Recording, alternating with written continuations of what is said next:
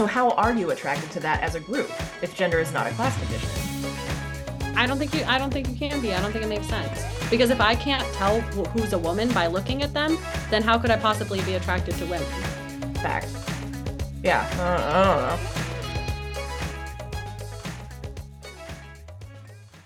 Hello and welcome back to Stone Butch Disco. Uh, this is your host Rachel, and I am in a new place recording. Um, there, I believe, is a squirrel in this new place's attic, so you may hear some shuffling. It reminds me of that scene in Reno 911 where there's a weasel in the wall. I'm living that right now. Um, it keeps going back and forth. I'll try to not to let let it distract me like it just did at the the very introduction of this episode. Well, well, folks, um, this week it's Lesbian Visibility Week, and I feel insufficiently visible. And I really have just produced a rant, I think, um, which is a response to various things that Lily and I also cover in our conversation. But you're about to experience about a, t- a flat 20 minute introduction on my part to like why I give a shit about Lesbian Visibility Week and how people talk about it, but don't seem to like, at least in all scenarios, especially corporate ones, actively do it in a way that really lands with me very well. After my blah blahs, which some people like. Um, it helps me at least get this shit off my chest and keep keep going with the project. After all that, Lily's gonna hop in around 21 minutes, um, and we're just gonna kind of figure out what's going on with like invisibility. The lesbian, who is she? Why is she invisible? Is it helping to say that she's not really anything in particular? Um, I thought I would just kind of go through everything that has come across my desk with regard to lesbian visibility and reflect on how I feel about whether it's really hitting the mark and helping me feel seen in any way whatsoever. Lesbians who know what I'm talking about, I see you. I feel like the the internet becomes a really weird fucking place for lesbians like during specifically during lesbian visibility week. It becomes like a cacophony of people trying to say that like you cannot define the word lesbian which weirdly doesn't help with a population that has a visibility problem associated with what it actually is, right? And who alighted upon the podcast this fine day to help me do this reflection but the femme lesbian theorist and writer Lily Cooney, who you may know and remember and love from episode 10 of the pod. Her new professional writerly Instagram is at Lily Cooney, C O O N E Y, writer, at Lily Cooney Writer on Instagram. In this episode, we uh, consider from all sides whether we deserve to be canceled for um, having an identity that is a discrete identity. Um, yeah, it's a worthy question, but we think we answer it. Um, I will say, I know that this, like, I've officially switched. I was doing like every Friday episodes. Now I've started doing every Tuesday. That's probably going to be the case for the next couple weeks. Um, because various factors have intervened. Namely, uh, we've been buried under a giant pile of home improvement projects, and we remain there. Um, so much so that like I took a bunch of really cute pictures of my wife painting a whole ass giant ass room, ass room. It was actually one of those infuriating like kind of comedy of errors, like the money pit, a little bit, but hopefully not really a pit. Um, anywho, took a bunch of pictures. Didn't even haven't had the energy to upload them to Instagram, and I noticed we just crept over the line of a thousand followers w- very quietly while I have been completely distracted. Um, thank you, thank you, new followers. Thank you, folks who are saying, "Hey, Stone Butch Disco is doing some important theorizing work." Um, yeah, I really appreciate it. Also, thank you to Candace and Deanne who have just slid right in here uh, as our, our newest Patreon supporters. While I've been putting this week, I have had no like output in terms of the pod, and I felt guilty because people are saying I really love this work. So I felt so guilty. And then Candace and Deanne just like slid in and joined the Patreon like right when I needed them to, to not feel like a complete fuck up. So thank you so much for your support. It means everything. Patreon.com slash Disco. If you're into this project, if you want it to survive. Right, so Lesbian Visibility Week lesbians have a visibility problem because we don't have penises. That's a bit of an oversimplification, but I think it kind of holds up to scrutiny. All that I mean by that is that there is a whole lot about female sexuality, especially like lesbian female sexuality, female homosexuality, that is not understood. Um, most recently, I was talking to a detransitioner named Carol, who is actually going to be on the pod in a couple weeks, who was talking about how intertwined were her experiences of gender dysphoria and homosexuality, specifically the feelings of dysphoria associated with wanting strap-on sex, something that she and I and her friend, who I think coined this term, call the thrust instinct. We're gonna we're gonna talk about that in two weeks, but it's well, you'll hear the episode in which we talked about it. But these are aspects of female sexuality that like Carol has since come to terms with being a core part of her butch lesbian identity, but for a long time she thought made her trans, or were really wrapped up in the truth of her being, being a trans um, soul. And she kind of discovered that that was a way to be a lesbian. But it's like, that's the kind of stuff that I didn't know either. So there's a lot of female sexuality that because it's female is just not talked about as though there's something there. It goes back to like the Freudian bullshit, right? Like the idea that there's something missing, that you can't have an entire identity structured around pussy. You can't. It makes sense if you have one structured around dick. Nobody's really going to criticize you. But if you try to say that like pussy is something specific, then you're in trouble. That's contributing to the problem, I think. And for me, as somebody who thought that there was something really wrong with me for the way that I was being gay or like doing gayness, gay sex, Lesbian Visibility Week has really high stakes. There are aspects of our experiences that the world never fucking hears about, that like kids growing up, like we were, never would have known that, that I could live the life that I live right now that I could have a solidly like very feminist butch femme setup where like my female masculinity is mirrored by female femininity and we are neither one of us lesser people, less complex, closer to the to the male side of the spectrum. Not none of that is happening. We share a lot in this little butch femme thing. I didn't know that I could have this little dyad that I could have until I started reading about it. So I'm here. I'm here to be the place that somebody can can arrive at and find this life is possible for you. And I know Mac feels the same way. Mac is my often co-host. Um, we're we're we're dealing with invisibility because in the absence of, in the vacuum that is created by people saying that the word lesbian doesn't mean anything in particular, it could mean anything, could apply to anyone, could apply to somebody who doesn't have a consciousness around being a same-sex attracted female human being girls growing up like I was just assume that there is no group of people who have and share a consciousness around being a same sex attracted female human being, that there is no such group and there should be no such group. And that's essentially what the queer community is saying now to kids. I had somebody tell me online, like, uh, what did they say? How did they put it? Oh, th- they said, there's so much more to being a lesbian than being a woman. What the actual fuck does that even mean? does that mean that being a woman is not complex and hard and difficult? Does that mean that being a woman does that really mean that there's some profound difference between lesbians who choose to call themselves non-binary and lesbians who choose to call themselves women, especially if both of those groups of people are gender non-conforming? Like I'm not a woman because I feel like a woman. I just say I'm a woman because that's the label I was given and I think women should be allowed to be diverse. And I'm a lesbian. I, I just don't we don't need to be thinking this hard about that. That's not the visibility issue. There are tons of things that need more visibility, but I do know for sure that there is one discrete thing called same sex attracted females, which used to be called lesbians. That thing is not visible to society to the extent that there are kids who think they must transition if they are homosexual and masculine. It's increasingly common. It happened to me, and I wasn't even a kid. And it just makes sense that if you continually like introduce fissures and cracks and differences and try to separate. I'm different than these other kind of lesbians. I'm like a special kind of lesbian. Like i'm people who call themselves women are simple and i'm i've got more going on. Like if you're doing that kind of thing then you're dispersing us. The way monique wittig and i'm going to mispronounce her name the way she said not to do stop with the dispersal. There is actually something specific at the root here and we're allowed to say that it's specific.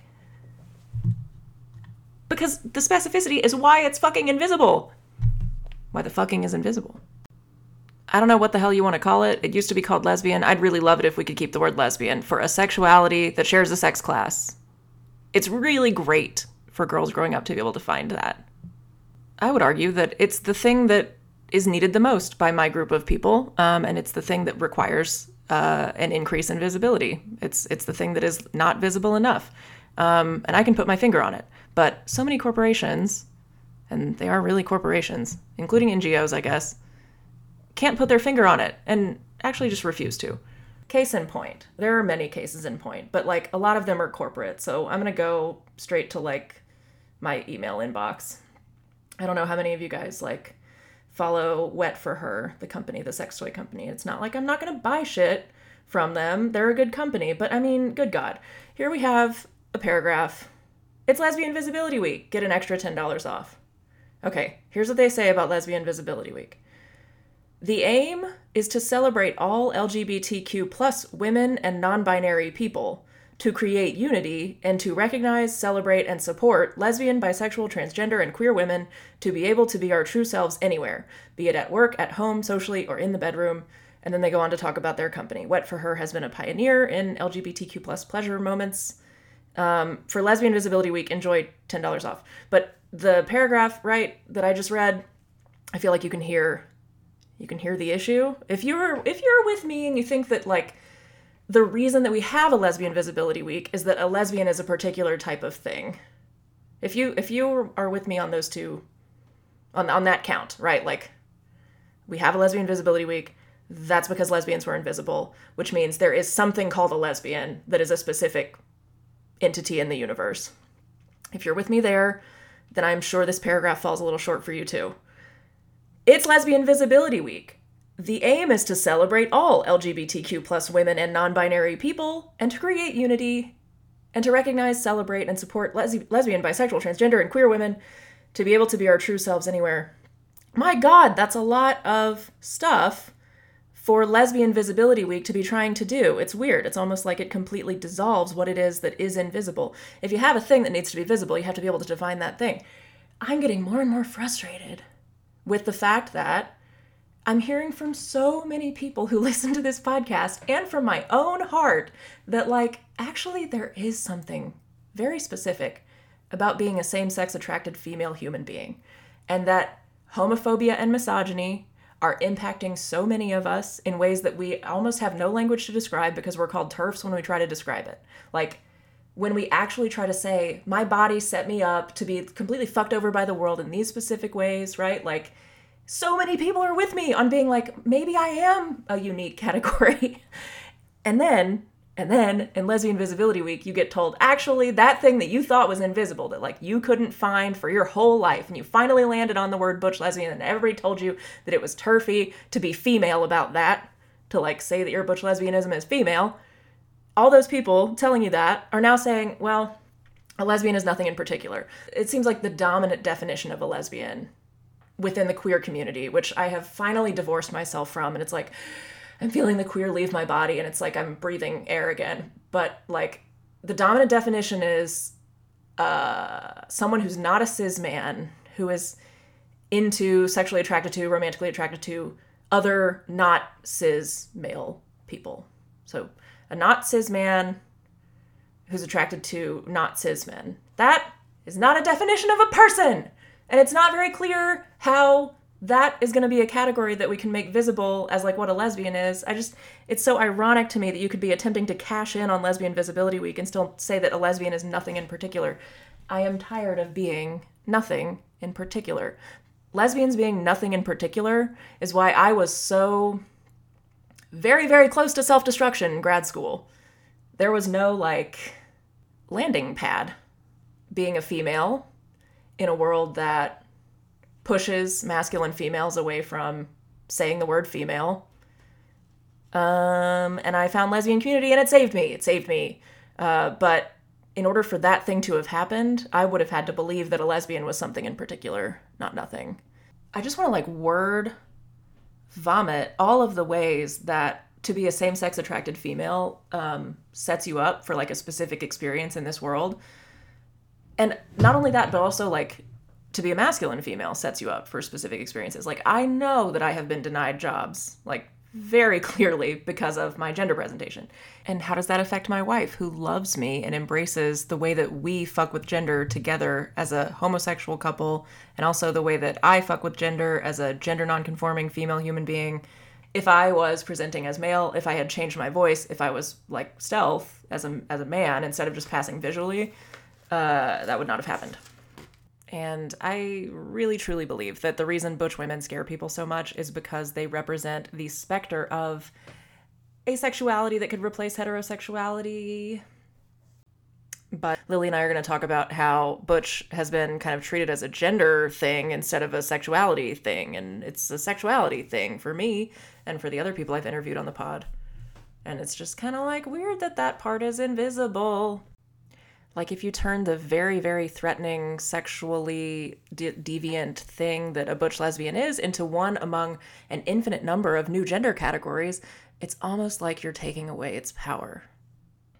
There, one of the sites that's like doing this, and it's not like I'm not trying to declare war. I know that they have reasons for doing whatever they're doing. I just, I, I don't feel seen or visible or specific or uh, even coherent. I don't feel like a coherent category in the universe when I look at the Butch is not a dirty word page on Instagram. And I love the calendar. Like the visual stuff about like female masculinity, it really gets me. I think it's a beautiful project, but frankly, the way that sites like Butch is not a dirty word treat Butch is that Butch is something that you invoke, not that you live. For me, Butch is something that I arrived at an understanding of because it was there right? Like it was like a train a coming. It finally landed. Oh this is me. This is what it is. I am a masculine female homosexual who embraced the word butch as a function directly of butch femme culture and history because of my interactions with femmes. Without those interactions i would not have come into my butchness at all. I feel like in a lot of places online you just get to invoke it. You just get to invoke it it's if you invoke it, then you are. And that's not what makes me feel visible. What makes me feel visible is when people talk about their experiences as same sex attracted female butches and are like, this is the shit that happened to me. And I realize, God, we had so much in common. You know you're part of a marginalized group that needs more visibility when you don't think that that the other people in your group exist when you don't think that there are other people who you will have things in common with. When I started this this website, I didn't fucking know that there were going to be so many other people who were like, "Oh my god, my experiences are identical." I I thought that I was a man. I thought that I was non-binary. I said that I was non-binary. I thought that a woman couldn't be like this. I thought that I was better than other women. All these like things, these little check marks in what misogyny does to female solidarity, right? All of that shit lines up and we all have it in common you know there's a fucking visibility problem when you didn't know there were other people experiencing that shit. I'm 31 years old. I learned this year that there were other people experiencing that shit. This year. And specifically, the part about discovering that being a same sex attracted female who's a masculine female can be a specific category, and that we all actually, butch lesbians who have found each other via this project, have so much in common that we become a discrete, coherent entity. I didn't know that that was there. So don't turn Lesbian Visibility Week into something that obscures my specificity, the actual thing that I would need to be visible to feel healthy and whole in this world.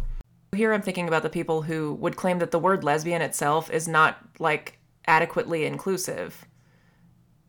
You don't have to add more qualifiers to lesbian for it to be a category that has integrity, like has internal consistency.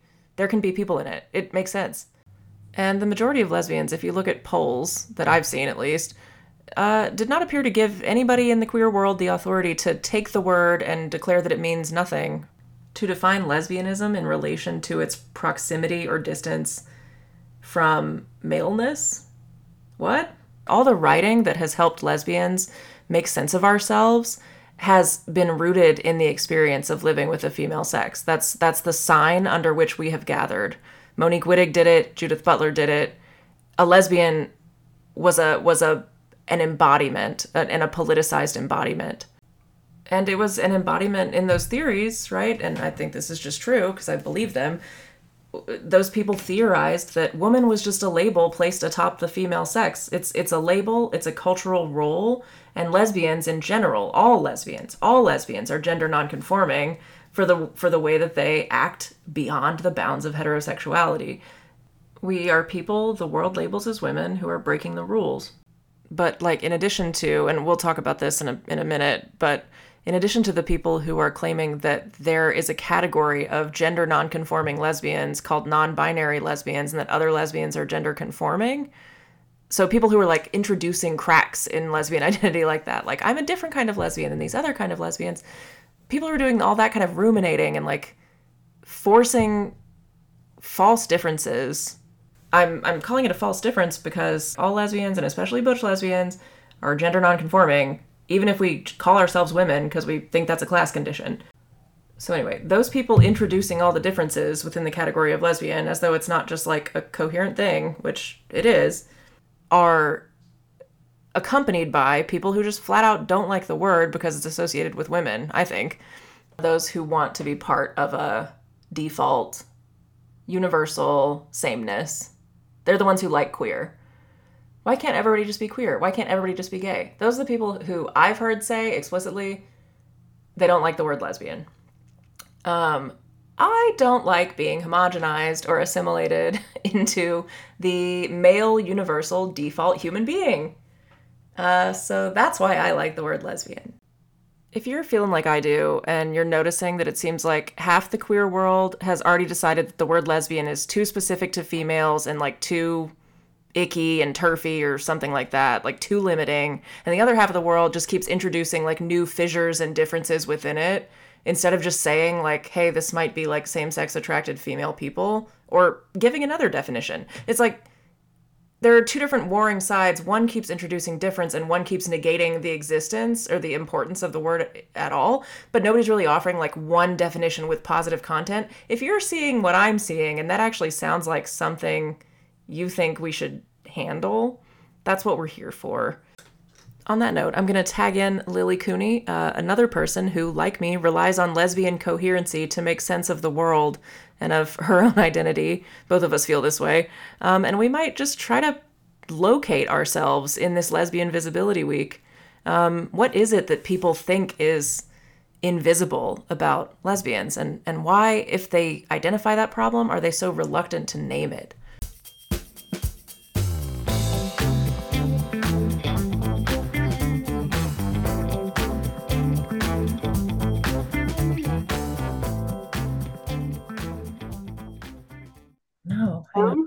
Oh, just kidding. I think that was my volume was off. Yeah, I think it's you. Uh, this is my cat. She wanted to say hi clearly. Oh. Um, what's her name? Tundra. Tundra. Yeah. Oh my god. I I was just going down a rabbit hole of like how I feel on Lesbian Visibility Week about people trying to make me feel visible. I'm gonna be honest, I didn't even know it was lesbian visibility week because I supposed to wear like a wear more rainbows this week or something. I don't know. Right. I who knows? I think it's an opportunity for corporations to try to sell us um, versions of ourselves that are inaccurate. Mm. Um, but yeah, I got an email. I thought you would get a kick out of this. okay. If I can find it. Shit. I'm so old. I feel like I lose everything all the time. Um, it was an email from Wet for Her, the like sex toy company. Uh-huh. And the email goes, It's Lesbian Visibility Week. The aim is to celebrate all LGBTQ plus women and non-binary people to Why? create unity and to recognize Why? I know and to recognize, celebrate, and support lesbian, bisexual, transgender, and queer women to be able to be our true selves anywhere. It's like, it's at this point, it should just be a trope that Lesbian Visibility Week, as soon as possible, becomes about everyone else Wow. immediately. Yeah. Not surprising, but still, I'm like, what? I don't why? It doesn't make sense. And the G stands for gay men, right? In a lot of cases. like, so I don't even I don't even get it, but No, great. um okay i'm i'm in a new we we have moved in with my mother we are Mm. we're trying to fix up this house and get her to mexico we have like a long game Mhm. um but i'm probably not i'm i've been like home improvementing so yeah. if i take video from this it's just going to be your brilliant face but i'm probably not going to be like recording video of me because i feel like i just look smelly i just look like i've been working for too long No, that's the good thing about Zoom is no one can smell you. Uh, that's a fact. Until we get scratch and sniff Zoom, I used to really want that as a child. I was like, one the one element that we're missing at the 3D movies is smell. Ew, that sounds horrifying. Terrible idea. Yeah. Yeah. No, Okay. this last week I told you um we got bed bugs last week. This doesn't have to go in the podcast. This is just personal. But um and so we were sleeping we threw out our mattress at like 10 p.m and we're sleeping on an air mattress in the living room and the next morning i had my uh, zoom interview for grad school Jesus Christ. so i was like equally um unshowered like not slept but the zoom zoom covers it all like you couldn't even see how oily my hair was or anything it was great and do it they, went do they have that many I need to be playing with those settings more. But it apparently Yeah. you you passed your interview with flying colors, yes? Because Yeah. you're you're off to New York. Mm-hmm. yeah How do you so feel exciting about escaping Portland. Yeah, I feel really good about it. I was literally just walking home from the park and I walked past a group of hipsters congregating on the corner and I was like, I'm I'm ready to go. Like I'm yeah, I'm I'm ready. I've been ready. So Mhm. yeah, feels good. Um you have a lot a lot of recent work. Well, I have two things that have come out out recently. Well, I guess three, but two are more relevant to our topics here. But um I know we talked a little bit on the last episode about kind of the women and femmes thing, but That's the use of the phrase women and femmes as though that's a coherent um, category of people. Mhm. I wrote more in depth about that.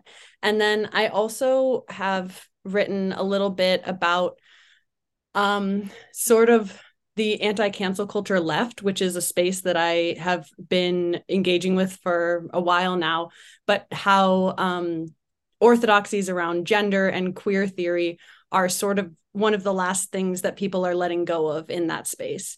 That people are very kind of open and accepting and you know they're anti-cancel culture but still when you question some orthodoxies around gender people will get very upset um, so that's one of the recent things i wrote to gender and social justice orthodoxy Okay, yes. So that I remember when I saw the little teaser of that essay and I wanted to know what Yeah. it contained.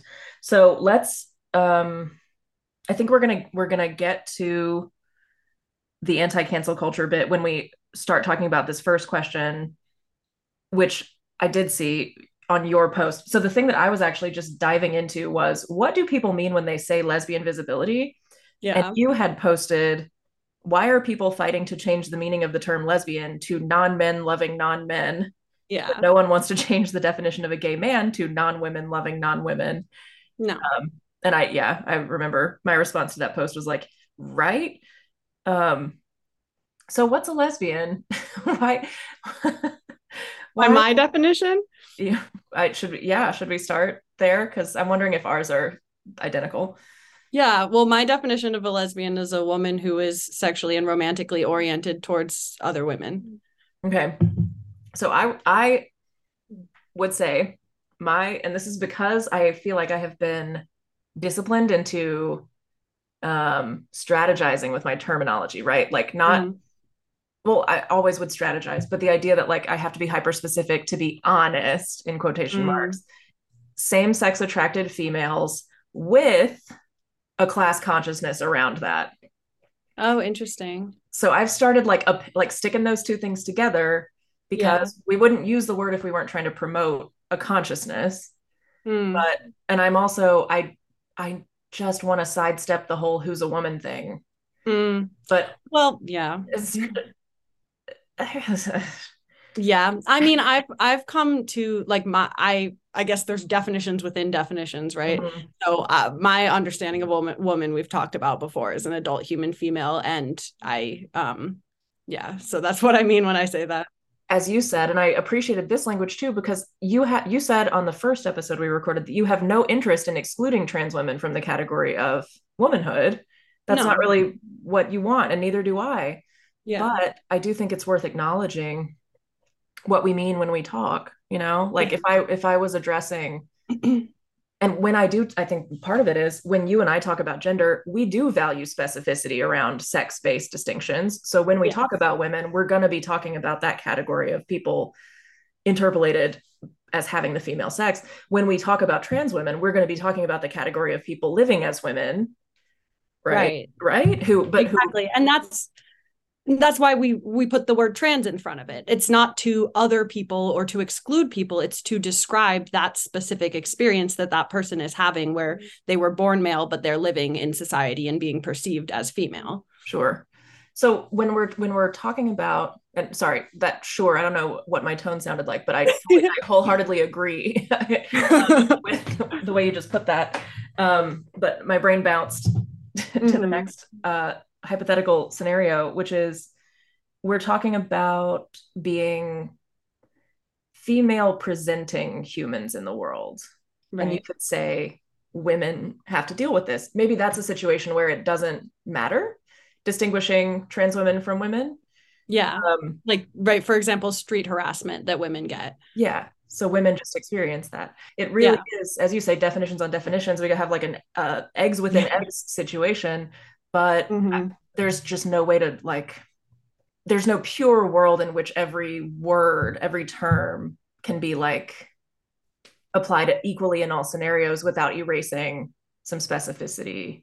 Or I guess, right. I guess that's a really weird backwards way to say Mm-hmm. everything depends on context um yeah but- and i would say like you have to have the definition of woman as an adult human female for even the definition of trans woman to make sense because right. what is a trans woman transitioning to be right a female right right like uh, if we don't have a definition of woman then it doesn't then yeah it, it doesn't it makes it harder to talk about what trans womanhood is too mm-hmm, mm-hmm.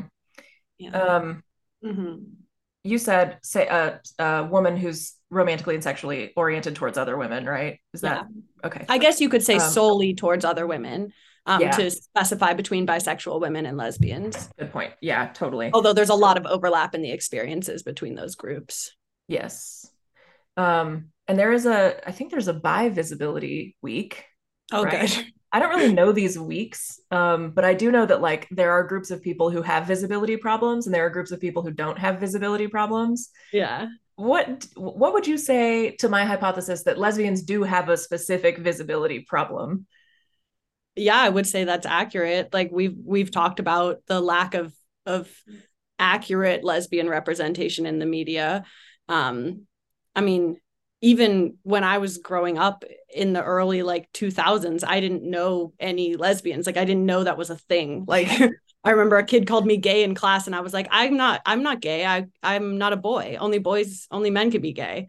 Like I literally didn't even like know right. it was a, so yeah, I, I would say lesbians have a visibility problem. And even still with all this queer representation in the media, because of this issue we've discussed where lesbian is being the term is being opened up to include everybody i would say we still have a visibility pro- problem because of that lack of specificity.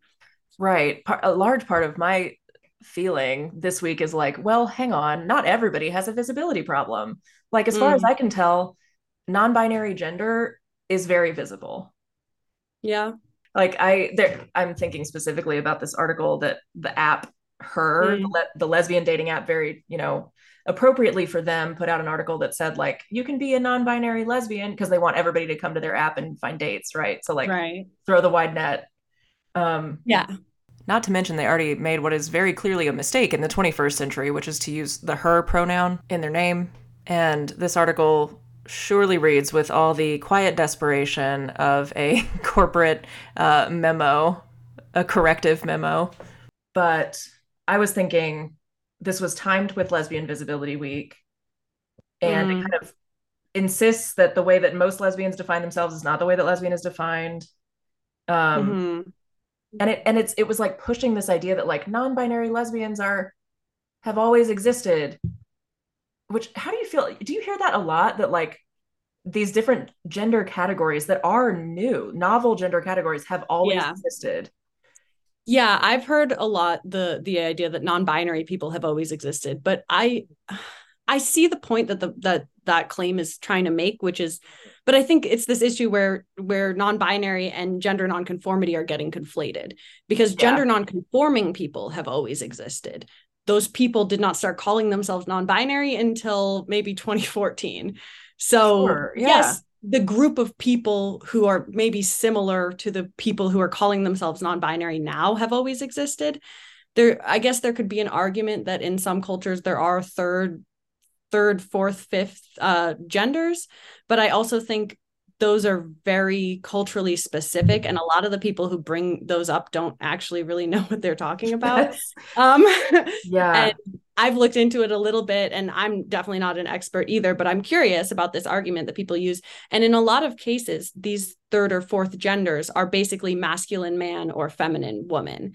It's not right. that a person wasn't male or wasn't female, it's that they weren't behaving or dressing um, based on the norms of their sex. Um, right. So, so ma- masculine woman, feminine man, but but with sex acknowledged. Right. Exactly. Um, yes. Um, but and the way that it's acknowledged is that this makes you a different gender because you're not performing what you're supposed to based on your sex. So that's something that I respect people's like different cultures, but that's not really how I see it because I see masculine women as women and feminine men as men. Mm-hmm. Yeah. yeah. In order to me, in order to say like, well, non-binary, and we can we can drop the word lesbian just to think of it theoretically, like, well, non-binary yeah. people have already existed. You would have to be saying well, gender non-conforming people who call themselves non-binary have always existed, which, which we know true. is not the case. Yeah. So what's the point of saying it? It doesn't seem to make sense. What they mean gender yeah. non-conforming because yes. because the thing about non-binary that's novel is that people are saying because I'm gender non-conforming, I'm not a man or a woman, which is right. new. That's not yeah. something that we see in the historical record. Yeah. Um, so that's kind of weird. I actually, it's funny that you brought up third third gender systems because I had a so I had a friend message me after really going down kind of an internet um, odyssey looking at research uh, of third genders in Samoa. And what she said mm-hmm. was, it's so weird how the queer community in the United States like cites this all the time as as yeah. an example that like that Samoan culture is evidence for the existence of a third gender as something that is like n- not sexed, like non-sexed, because yeah. she's saying it is very clearly like these people know that this population of third gender people are female or male. They don't want surgery or hormones. Um, and the the small percentage of people who do acknowledge that they would not change sex, that sex is this immutable part. Right. it's just not. And so she messaged me all of this, and I need to do more research to be able to speak about it. But it was just like, this is so not the way that like the privileged queer United States community is painting no. this. Um, yeah. And it also makes it sound like people who live under under like quote unquote gender systems that have like a third option it makes it sound like they are as delusional as we are pretending to be right which is not true yeah. it's not true like they know yeah that like they're gonna have to that like sex is immutable. Mm-hmm. Jesus. Um, yeah, yeah. So she also same text conversation, but is this true for you? Have you met more male human beings who say I'm a butch woman than female human beings? Um, God, I'm lucky. Well, actually, no, I did recently meet someone. I was going to say I'm lucky I haven't met any male people who call themselves butch, but I actually recently did meet someone who is male, identifies as female, but doesn't feel very feminine, more like a butch girl was their um, wording, which makes right. absolutely zero sense to me, but that's how they understand themselves, I guess. Um, I honestly haven't, like, I don't know, other than my girlfriend, I don't know a lot of women who outwardly identify as butch. I've seen people who in my head I think uh, look butch. Yeah. Um, and even when I met my girlfriend, she wasn't identifying that way because to her it had taken on sort of like it was sort of like a bad word um, mm-hmm. that she associated with like a negative connotation um, and it wasn't until her and i started talking about like lesbian history and and i started talking about how i see butch as a good word and i find butches attractive and interesting that she was like oh yeah i guess yeah that that does suit me but yeah i guess you're right um, um, it's i just thought that was a a slightly depressing like admission but we we reached that because we were trying to define the word butch and i don't know yeah. last week's episode we were like looking for an explanation i think for why all the butches that i've connected with in making this podcast like had to mm. find their identity kind of like your girlfriend did through yeah. a relationship through a relationality with the feminine yeah side of being of womanhood and so it's very rooted in womanhood and like mm-hmm. diversity within that yes um, and and i Mac and I both last week when we were talking, we were like, we reached this kind of standstill where we were like, hold on, Butch for Butch, wait, what does that mean? Mm. Because it because doesn't reflect the dominant experience that we have. I mean, through Stone Butch Disco, truly, I have realized that it is a collective experience, that we do share this thing, that Butch Femme is as specific as I thought that it was. Yeah. And that that form of female masculinity that is sexual as well as like gendery um, Mhm. is a thing, is a real thing. hmm Um, it's made me turn around and look at things that have been popularized, like the label Butch for Butch, and just think Mm. like, well, what are they doing there? Like that's not actually where the word came from. It's not my what I realized about myself. And this this person um, who sent me the stuff about the third gender system was also saying like she's a femme and she said we've we've essentially turned butch into a gender when it used to be a sexual orientation That's interesting. And and I guess people would see it as a non-binary gender. right Yeah. when it is when they do take it as a gender of course if it's a gender then it's not woman because it's a different Right. one Right. so it's like being Yeah. painted as this third space but not in the way that like samoans understood a third space but in like the Right. actual like we're departing from the plane of sex existence third space Yeah. um i am wondering actually what you would think about this i i know i'm like taking you through a conversation that initially was just me being like stressed out by butch erasure um Mm. but so she framed this as femme erasure the Mm. new part of femme erasure that I've been feeling in the last five ish years has been because we can't have female exclusive spaces with Mhm. presentation differences anymore. Like the only acceptable way to do it is the all trans masc soccer team. Right. I could organize a Right. trans masc meetup and it would be met with zero resistance. Yeah. It it does feel like a form of erasure because the way that that we are talking about it, like like we've talked about before, um, like Butch and fem Femme create each other. So I'm not fem without the existence of Butches. Um, so if people don't understand, and I'm also not fem without an understanding of lesbianism. Mhm. So if people Mhm. don't understand that Butches are women, right. then they don't understand that I am a lesbian because I'm attracted to masculine women. So yeah, it does. I think it does erase um, at least the type of lesbian relationship that you and I are interested in. Um, I I will say I don't think there's anything wrong necessarily with butch for butch or femme for femme. right. It hasn't been like my experience, but if that works for people, like go for it.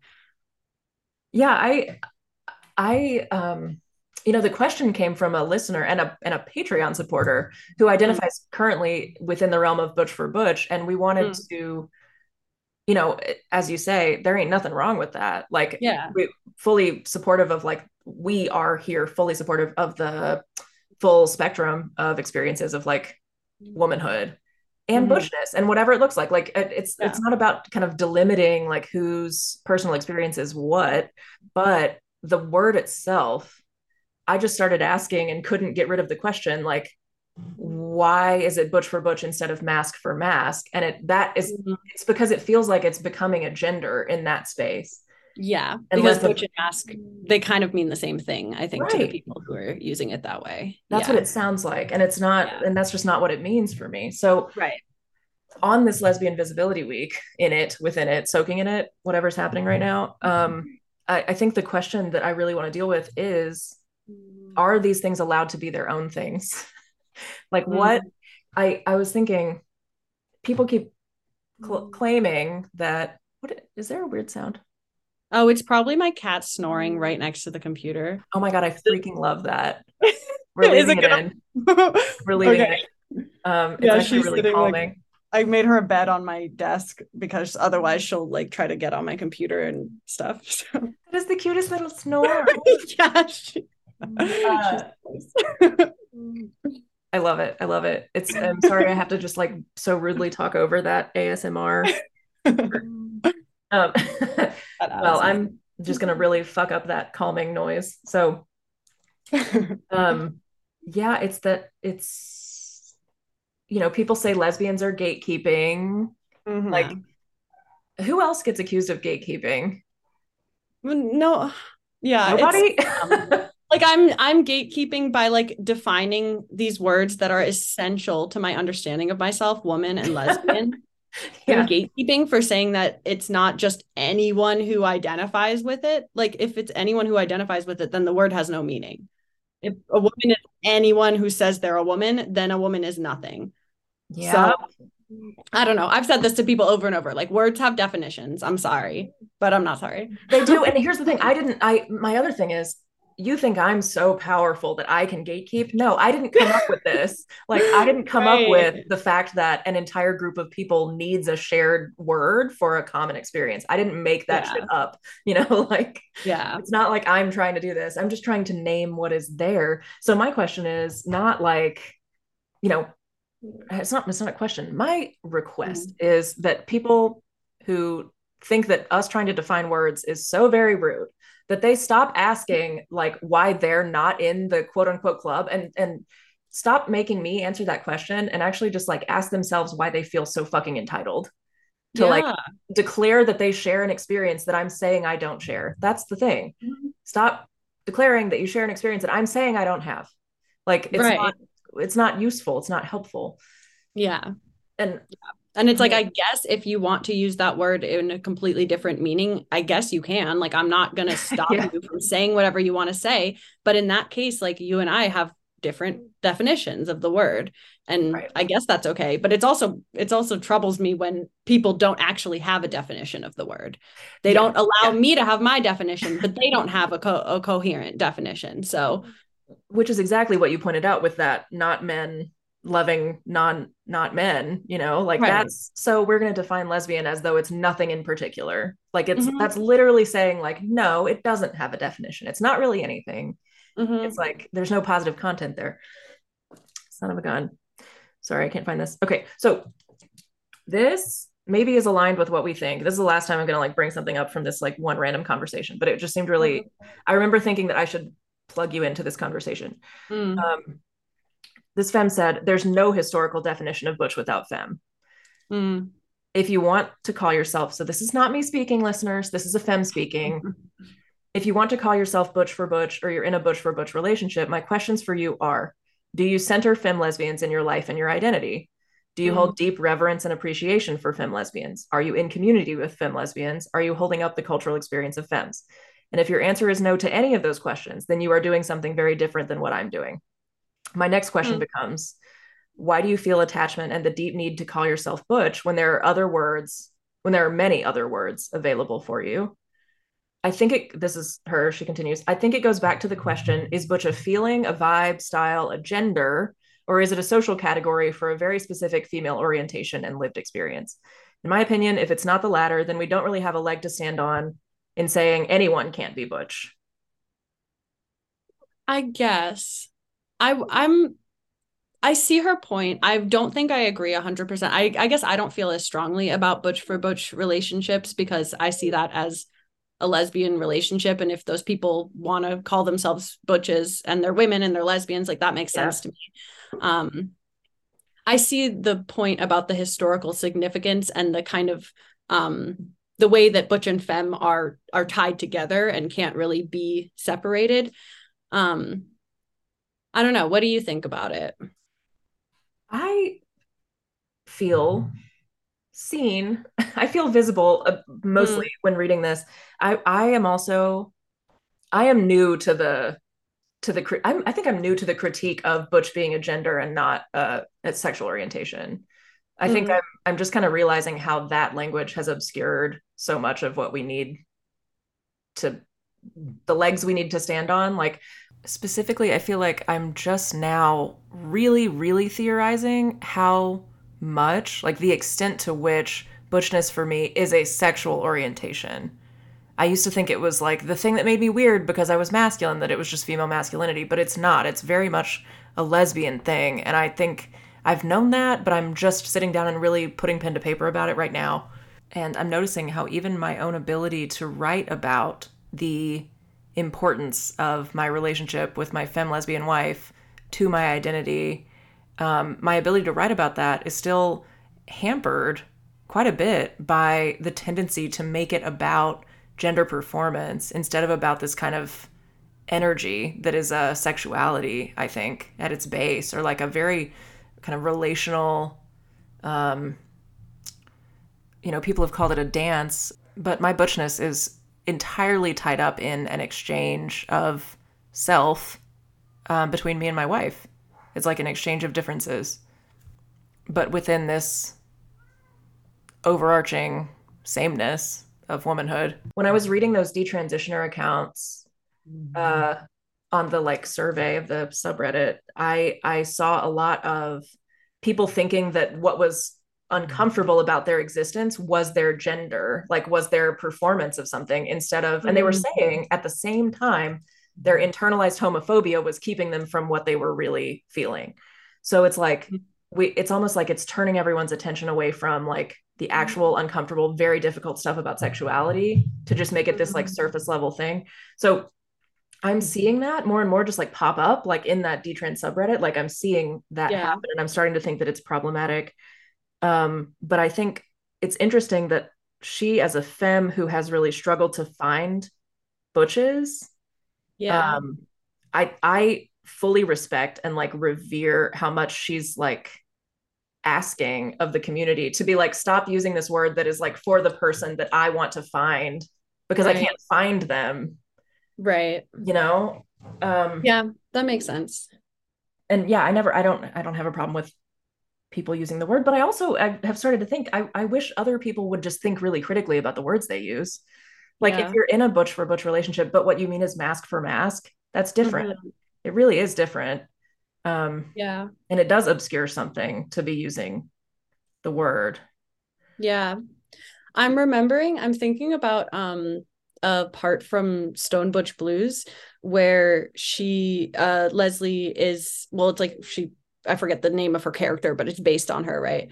Um she starts going to like a gay bar and it's like a butch femme gay bar and she meets like a femme and she's like friends with all the butches and then two of her butch friends get together and there's this sort of thing that happens in the community where they um it's like a sort of gay homophobia where they're like, "What are you doing? Butches can't be together. Like Yeah, that's yeah. horrible." And I they kind that. of ostracize these two women, and then um, eventually Leslie she kind of comes around on it, and she's like, "You know what? I don't really get it, but they're happy, so good for them."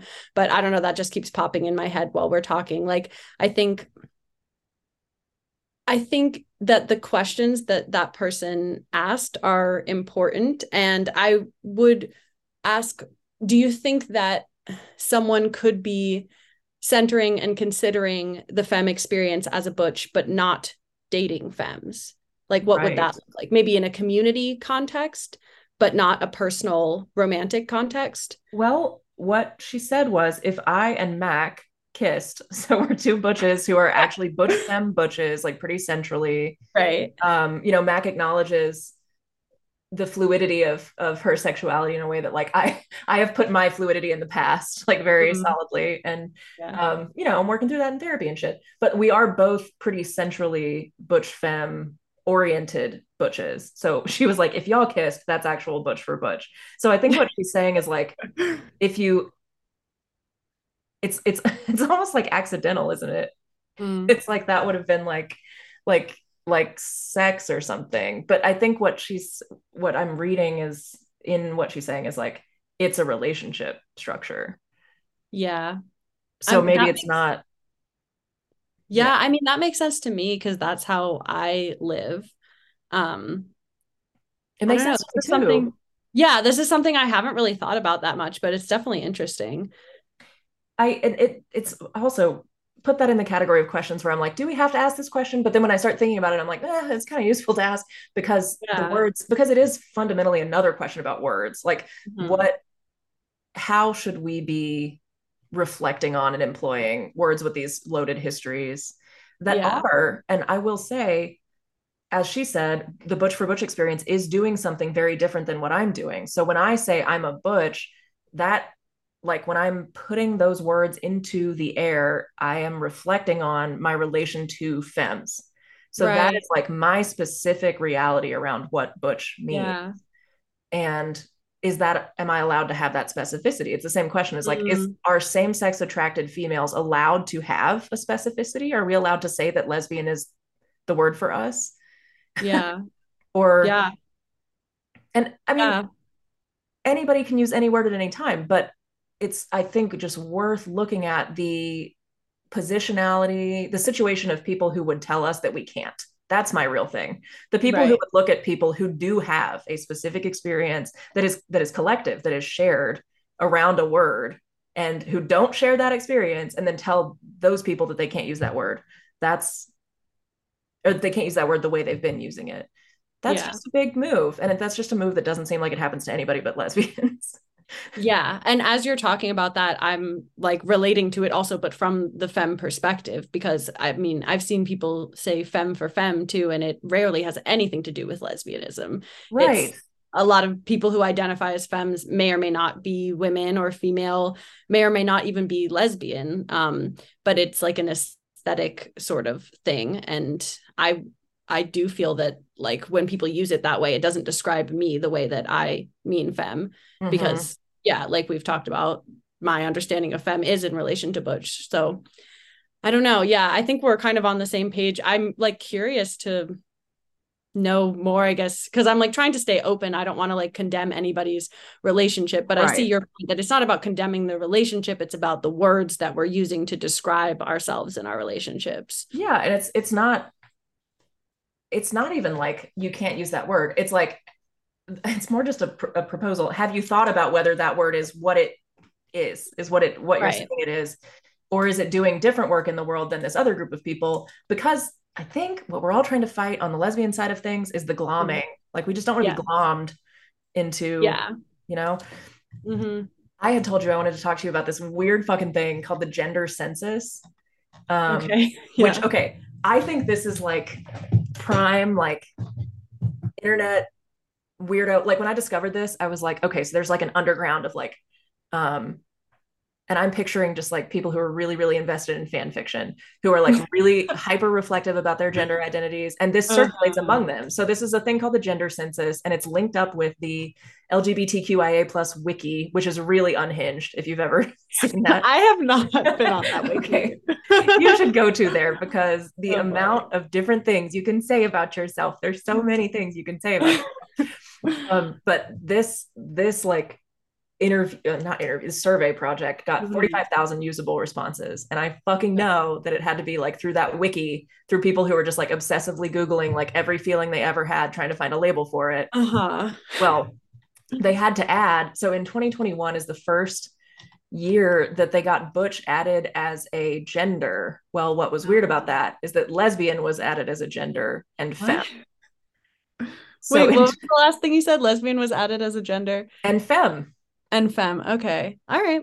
so this year three words were added this is tw- the 2021 gender census i'm not up on the newest data Mhm. as important as it is this year, three words were added due to being typed in by over 1% of participants. So, over 1% of the 45,000 participants lesbian, butch, and femme. So, they added, it it says, I also added gay to correspond with lesbian. So, so many people typed in lesbian, lesbian got added, but nobody had typed in gay for their gender, but they not- added it. Not a gender. Okay. Great. But they added it. So, this is like such Uh-huh. a good example. It's like um um metaphor maybe or just an analogy for like what's happening in the community where everything is getting added as a gender option. Yeah. So they added gay to correspond with lesbian. And then in parentheses, they say that's why cisgender and binary are on the list despite not being chosen. It's because they're the opposite of The trans. and binary is a gender? Yeah. Oh, so binary is on the list because it's the opposite of non-binary. Yes. And cisgender is on the list because it's the opposite of trans. But cisgender includes men and women, and binary is men and women. So those are two genders lumped Right. together as one gender. Okay. Got yep, it. Got it. exactly. Exactly. Makes zero sense, but great. right? Zero Yeah. sense. So let's move on. Um, Femme, Femme and Butch both increased in popularity as checkboxes compared to type ins only, which isn't surprising. Butch rose from a little over 1% to 6%. And Wow. Femme rose from a little little over 1% to 11%. So that's Wow. that's some indication that these things are becoming gender term. Well, we knew that, but here's this crazy gender Yeah. census taker um, confirming it. Uh, there were Mhm. several comments in the feedback box asking why fem was in the list but masc was not oh God. Here's where shit gets interesting. they continue. So oh. I Oh. thought I should mention, for the benefit of those people, that fem isn't short for feminine. It's an experience slash expression of femininity in its own right, historically queer specific. It is often contrasted with butch, which is more masculine, but is also commonly a queer female experience. My brain is like short circuiting. Oh, it's I know. queer specific. What is queer specific? What is queer specific? There is no. Oh I God, you're so can't. right. That makes no sense. Is bisexual a gender or not yet? Because it should be Hold on. It's- based on these standards. It should be based on their standards, and I don't see it. Um, Hmm, problematic.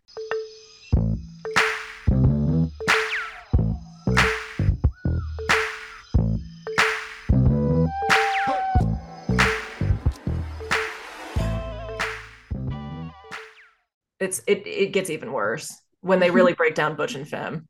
hmm Butch and femme are both words traditionally used to describe an experience or expression of gender. No. But no, sweetie. But the idea of lesbian as a gender identity was new to me. And I only added it this year because enough people specified, yes, lesbian is my gender, not just my sexual orientation or similar, that I realized I had to add it. And in order Mhm. to keep the question clearly relating to gender, I added the qualifier. Oh, they have a qualifier, partially or completely in relation to gender. Since then, I have learned that lesbian as a gender is not a new idea. And then they link, what do they link to? I can't believe I didn't click this. Oh my goodness. Hold on. This is classic. We've got Marilyn Frye, Joan Nestle, and Sue Ellen Case, like lesbian royalty, lesbian disappearance under the sign women. They're citing, this is so wrong. They just basically go back to Monique Wittig and they say, so lesbian is a gender, as if Monique Wittig meant that in the way that queers now mean that.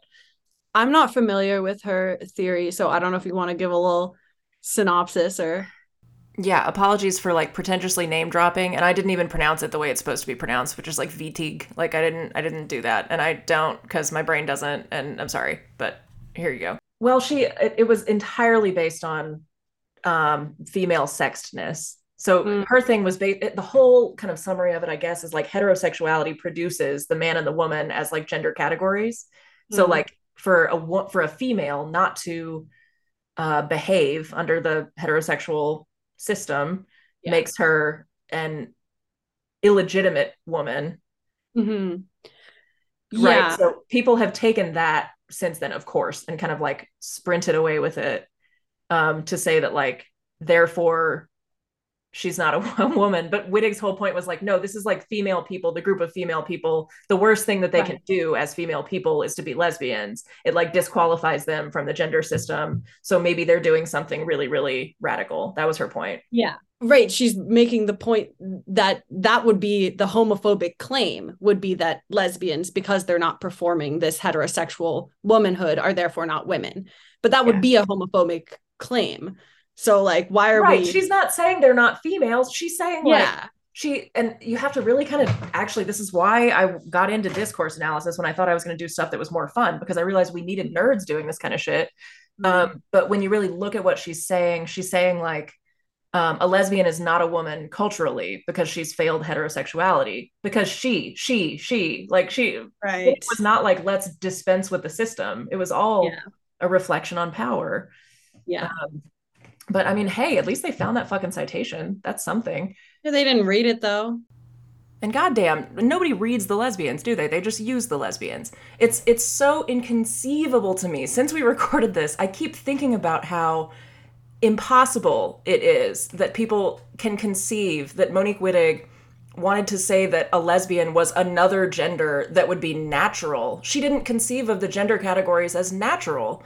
And her whole critique of heterosexuality had to be located in the female body, or else it made no sense.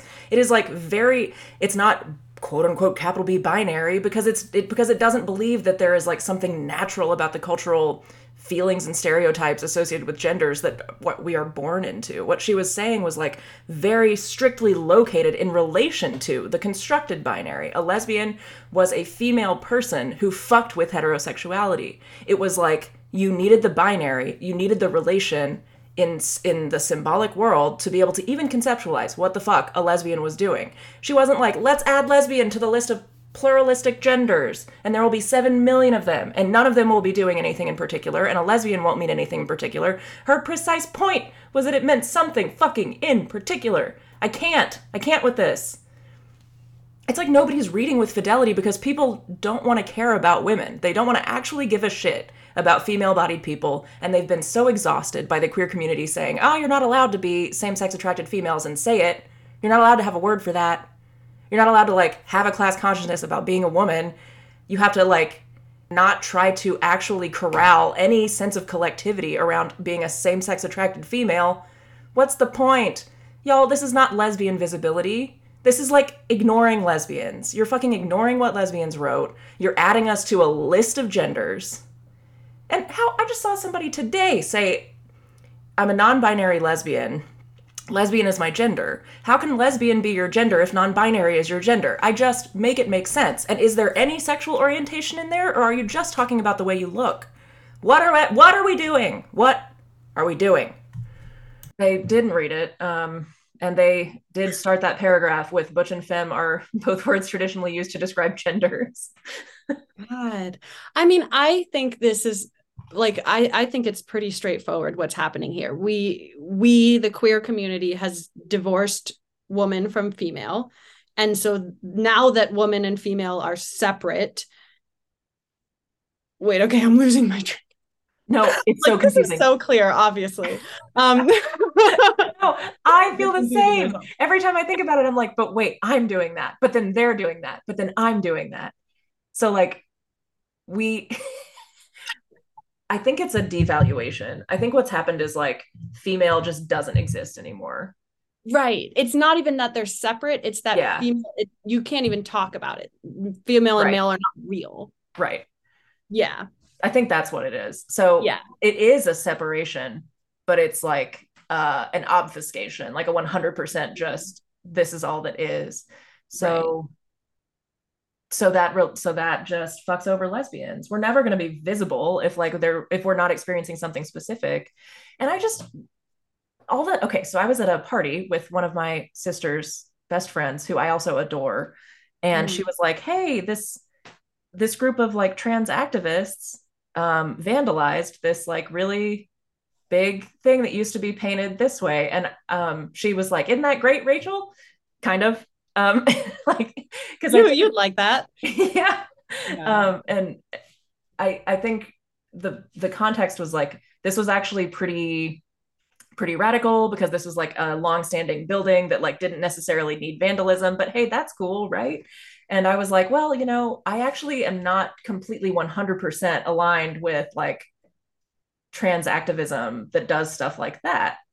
Uh, and i kind of like got into it and i was like I think that what's happening right now is obscuring what happens to people like me.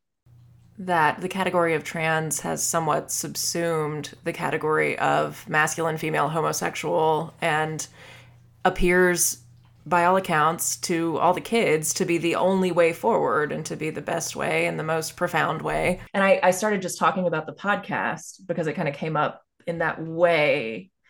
And um, she was like, "Oh my god, I had no idea that like people were basically saying that like lesbians aren't real." Mm-hmm. And I was mm-hmm. like, I know, right? And she was like, and I I feel like so many and she she put this into words. She was like, I feel like so many people like me who are like straight people just want to be helpful and they're like yeah. super supportive of like any kind of diversity and we don't realize that it's like it's actually covering up diversity. And I was like, "Yes!" Like she totally was like nobody fucking knows what's going on here but she and but she immediately was like oh my god that makes sense. That makes sense. Mm-hmm. that like you would be the group like she was like my husband here isn't going to get told that like he doesn't have a specific sexual orientation right. but like he's not opposite sex attracted male. And i was like exactly. Like we're being told that like we can't speak as same sex attracted females. And she was yeah. like fuck yeah. um, but that did give me some hope because like it it makes sense that people in the world know that they're if if it's nameable and it is because you're using the word lesbian then there is a thing there. There's an entity there that has specificity. Right. I don't know why i'm ranting. Where did i come from with that?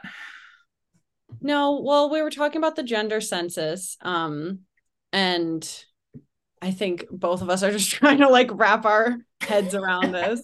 Um, but yeah, I think it's it's because like the thing you brought up in the in the beginning, how lesbian visibility week is for all all LGBTQ plus women and apparently. non-binary people. and non I'm so sorry. And non-binary. Yeah, God, Lily. Um and that was I was being sarcastic. No, I know, I know.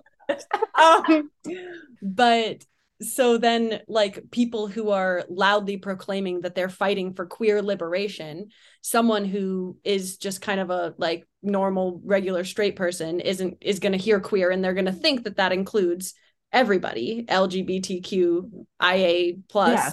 um but that's because they don't understand this the specificity or maybe it hasn't been brought up to them like lesbian specificity and how like we right we can't talk about lesbianism without talking about biological sex which the queer movement has now pretty much completely Denied. Like, disallowed yeah yeah. like yeah. you're not even allowed to to bring it up it's considered like very problematic um And that's why, like, to me, the whole like you can be non-binary and be a lesbian thing is so beside the point of what we need to talk about. Sure, you can call yourself whatever the fuck you want, but as long Right. as you're talking about, I am a female person going through this form of same-sex attraction in my experience, my human experience. Um, why wouldn't you just call yourself a woman then? What's the point? yeah that's what i'm that's what i keep getting caught on and i think it's because like i feel like and we talked about this a little bit in the last episode but i feel like people have given up on the idea that yes maybe for someone who's homophobic the definition of women would not include lesbians Right. but we don't have to adapt and agree with that definition. We can have our own definition of woman. And like especially as women we can define what it means and we can open that category. And we don't have to say like yes uh old man from the 1950s women have to wear dresses and be pretty and feminine Yeah. and with men. I agree therefore i'm not a woman. No we can say actually that was an inaccurate categorization of what it means to be a woman. Right. Here's my understanding of it now like we're in a modern era where we have a lot of freedom to be able to open up this category and say women can behave dress act do whatever they want Yeah. If if you're saying that you're non-binary because you're gender non-conforming, which goes back to what we were saying at first, then Yeah. then you're just making a choice. Just make it just say that women can be diverse. Or do you want Right. to say that you're like a special third category? Is that what you oh want to i say? gonna yeah i was gonna say i actually when i was pretty young um i considered like lesbian as my gender because Okay. and this is maybe when i was like 18 19 um and this is it was part of my i'm not like other girls thing Yeah. because I mean, I knew I liked girls. That was true. But I also was like, well, the definition of woman that like kind of society and the media and like heterosexual people are giving me doesn't fit me. And so I'm not like that. And so my the way that I am a woman is by being a lesbian, being oriented towards women. And um that felt validating to me at the time. Um, but I see now that, like, at least in my understanding, the point of the word woman is not really to unify us based on behavior. It's to unify us based on our our sex condition, our sex class. Um, it's like based in in biology and our bodies, and not not what we do or who we sleep with or whatever. Um, Yeah, or what Yeah, we wear I- I or did. how we present. Like, exactly. yeah. yeah. Yeah. The proliferation of genders just becomes that many more boxes instead of Yeah. I mean, of course. I, I also one other thing that what you brought up made me think of is I was thinking this the other day about um the terms trans trans masc and trans femme. And I was thinking because people have told me well trans masc means people it means trans masculine so people who are transitioning to be more masculine. Trans femme means trans feminine but it's not spelled F E M it's spelled F E M M E. Right. like lesbian femme. Why? so if it stands for feminine, why is it even spelled why is it spelled that way? Like totally. I just totally, that totally. raised in my mind like that question came up in my mind the other day and i don't think there's an answer for it but that just doesn't make sense. No people just kind of took it and used it and yeah. that's what happens um to lesbians. But so i i thank you to my newest patreon supporters candace and deanne we're a small club but we're growing um they they sent me an example of the women and femmes thing that mm. you and it was after they had listened to your first um appearance on the pod this was a professional boot camp announcement from the GameHers game mm. hers mm-hmm. um like I think learning how to code, but for gaming. Okay, here we go. Mm-hmm. We're going to get the description because they're going to say this phrase. Please join us for our third annual professional boot camp, an event designed to empower women and femme identifying people in the gaming industry. Yeah. Women and femme identifying people.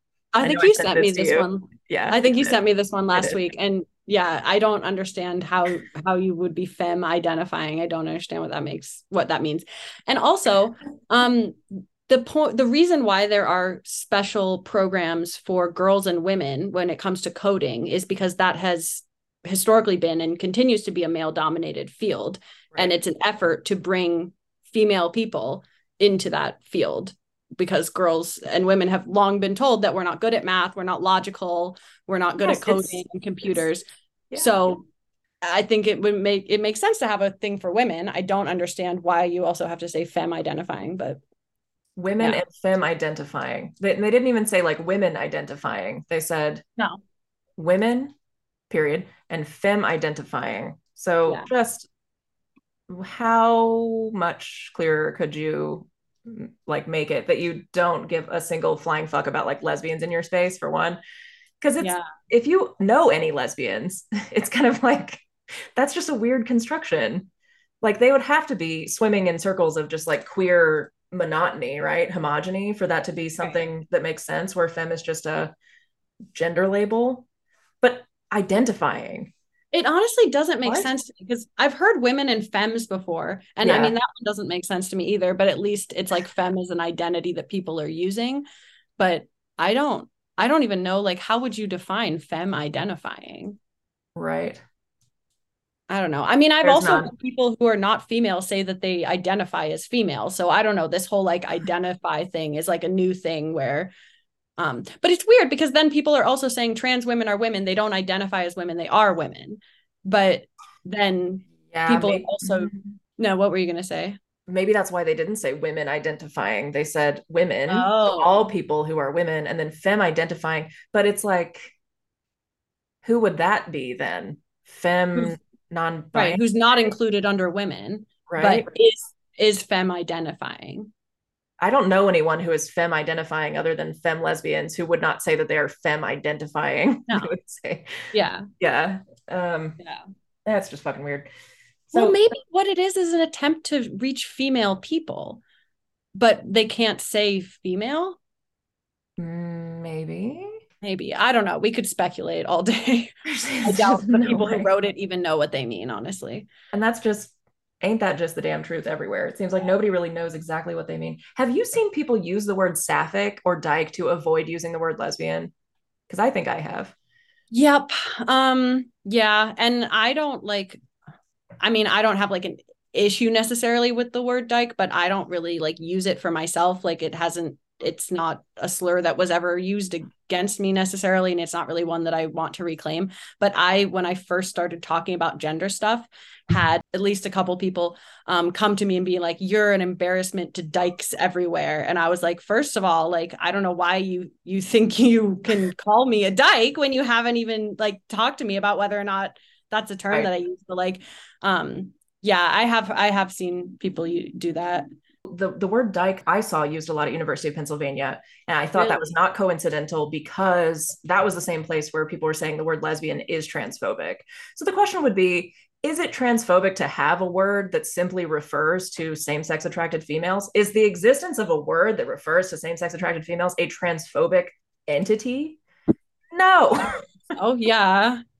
And why is dyke better? I think it's this like negativity thing. I think it like mm. it's it doesn't dare because a dyke the word dyke doesn't exactly say what it is. There's not a whole lot of scholarship defining what that is. Mm-hmm. Whereas lesbian has like a history that you'd actually have to fucking read. Right.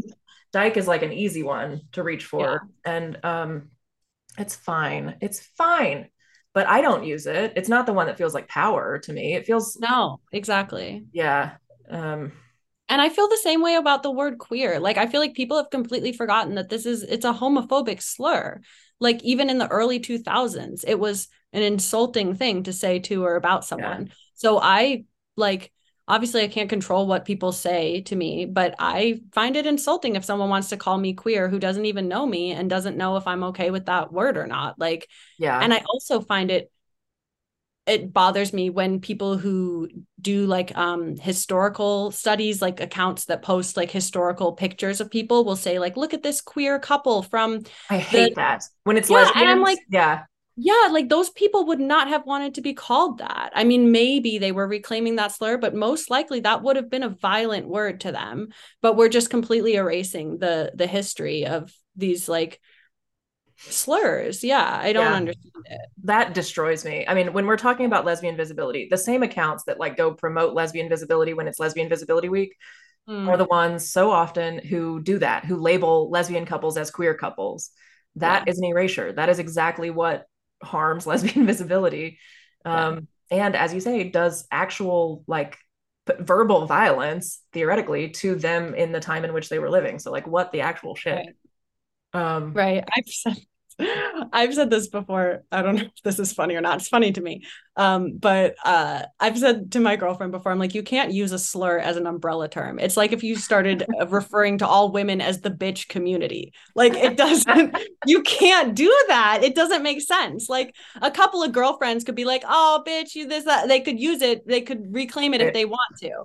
But you can't just call all women that because it's a slur it's offensive like i don't yeah. i don't that people i don't understand how people don't see this you know what if we started saying that we would probably have absolutely no one writing into our dms calling us like the Dyke Rogan or whatever, people would be like, "Oh, what a cool idea!" Yeah, literally. Oh God, don't do it. Anyone listening, don't. I'm please don't. Please don't. Even to prove a point, because God knows. But like Judith Butler thought, probably thought she was. I don't know what the fuck she thought she was doing. She probably thought she was proving a point that could help lesbians, and look what happened. So right. no more social experiments. Queer was oh, enough God. of a social experiment. Yeah. but fucking awry. Oh, um, I do know at, at UPenn there was a group that called itself God, I can't remember if it was like Sappho, Sapphos or Sapphic. It was some play on Sappho, but mm-hmm. but I was told by someone who I deemed in the know that like they chose that word because they because they didn't think they could be directly lesbian about it, but they felt so excluded from other quote unquote queer spaces. They were trying. This was a group of undergrads, and I was a grad student teaching them. And I met like one of them, and they they were expressing that they could not find a space where they could be lesbians that they couldn't find a space where same-sex attracted females were like accepted and allowed to talk about their bodies and like be safe mm-hmm. and so they named it sappho to to keep away from the stigma of the word lesbian but to like be like a wink wink and i right. i've started seeing that online so much where i'm like oh my god i feel like we've we've gone to the word sapphic because it's like a safe way to say this is what we mean yeah. this is what we mean yeah I started seeing that real early, like when I was a teenager on Tumblr. It was Sapphic or WLW, like women loving women. Yeah. Um, and recently, like this past year, I joined a lesbian writers group, and they had the word lesbian in the in the term, they're in the um, title, and they were older women, like most of them in in their fifties, even like seventies. Um, and they asked me in like the first meeting they were like, What do you think about this? Because they had people were asking them to change the name of their organization. And people were telling them that they should either use Sapphic or Women Loving Women. So, quick interjection on this note. Um, I attended the National Women's Studies Association meetings between 2015 and 2018. So, there were four years there in a row that I went every single year. I'm not sure what's happening since. And in fact, I'm surprised if there's still a lesbian caucus. But every single year there was a lesbian caucus meeting, and I attended all of them. And at every single one of them, there were one or two people who insisted that it was a moral requirement that we change the name of the lesbian caucus to the queer women's caucus. Every single year.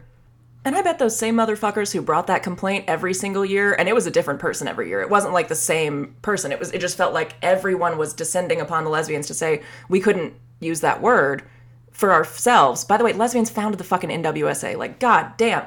I bet, though, it is those same motherfuckers who this Lesbian Visibility Week are spending all their time talking about all the different things that a lesbian can be other than a same sex attracted female with the class consciousness around being a woman and not promoting same sex attracted females who identify as women, who are the invisible population. I bet they're spending all their time in Lesbian Visibility Week correcting lesbians instead of promoting lesbians.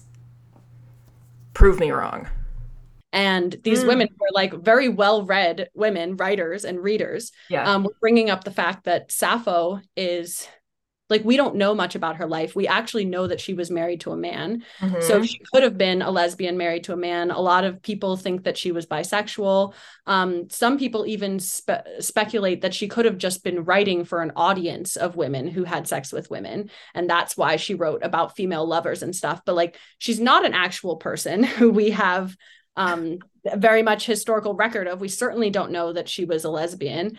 Um, and so they were like, we don't want to use that. And then they were like, women loving women doesn't make sense. They were like, I love my sister. I love my mom. That's different than lesbian.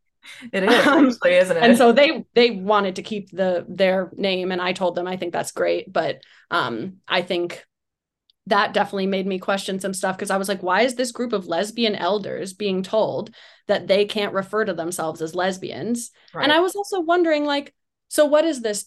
It's to include, I guess, maybe bisexual women, queer women, people who don't fall under the label of lesbian. But I was thinking if someone who was bisexual, let's say, wanted to go to that writing group, she would be welcomed there. No one would be like, hey, how many men have you right, slept with? Right. No, she would be welcomed. And the point was that we were writing, um, all of us were working on books about like lesbian romances. And um, if a woman wanted to come and write about lesbian fiction or bisexual woman fiction, if it's two women, like she would be welcome in that space. So like why why can't the space yes, yes. just be called what it is and then people who identify with the space come into it even if they maybe don't call themselves that same term um, oh my um, gosh yeah so this is really yeah.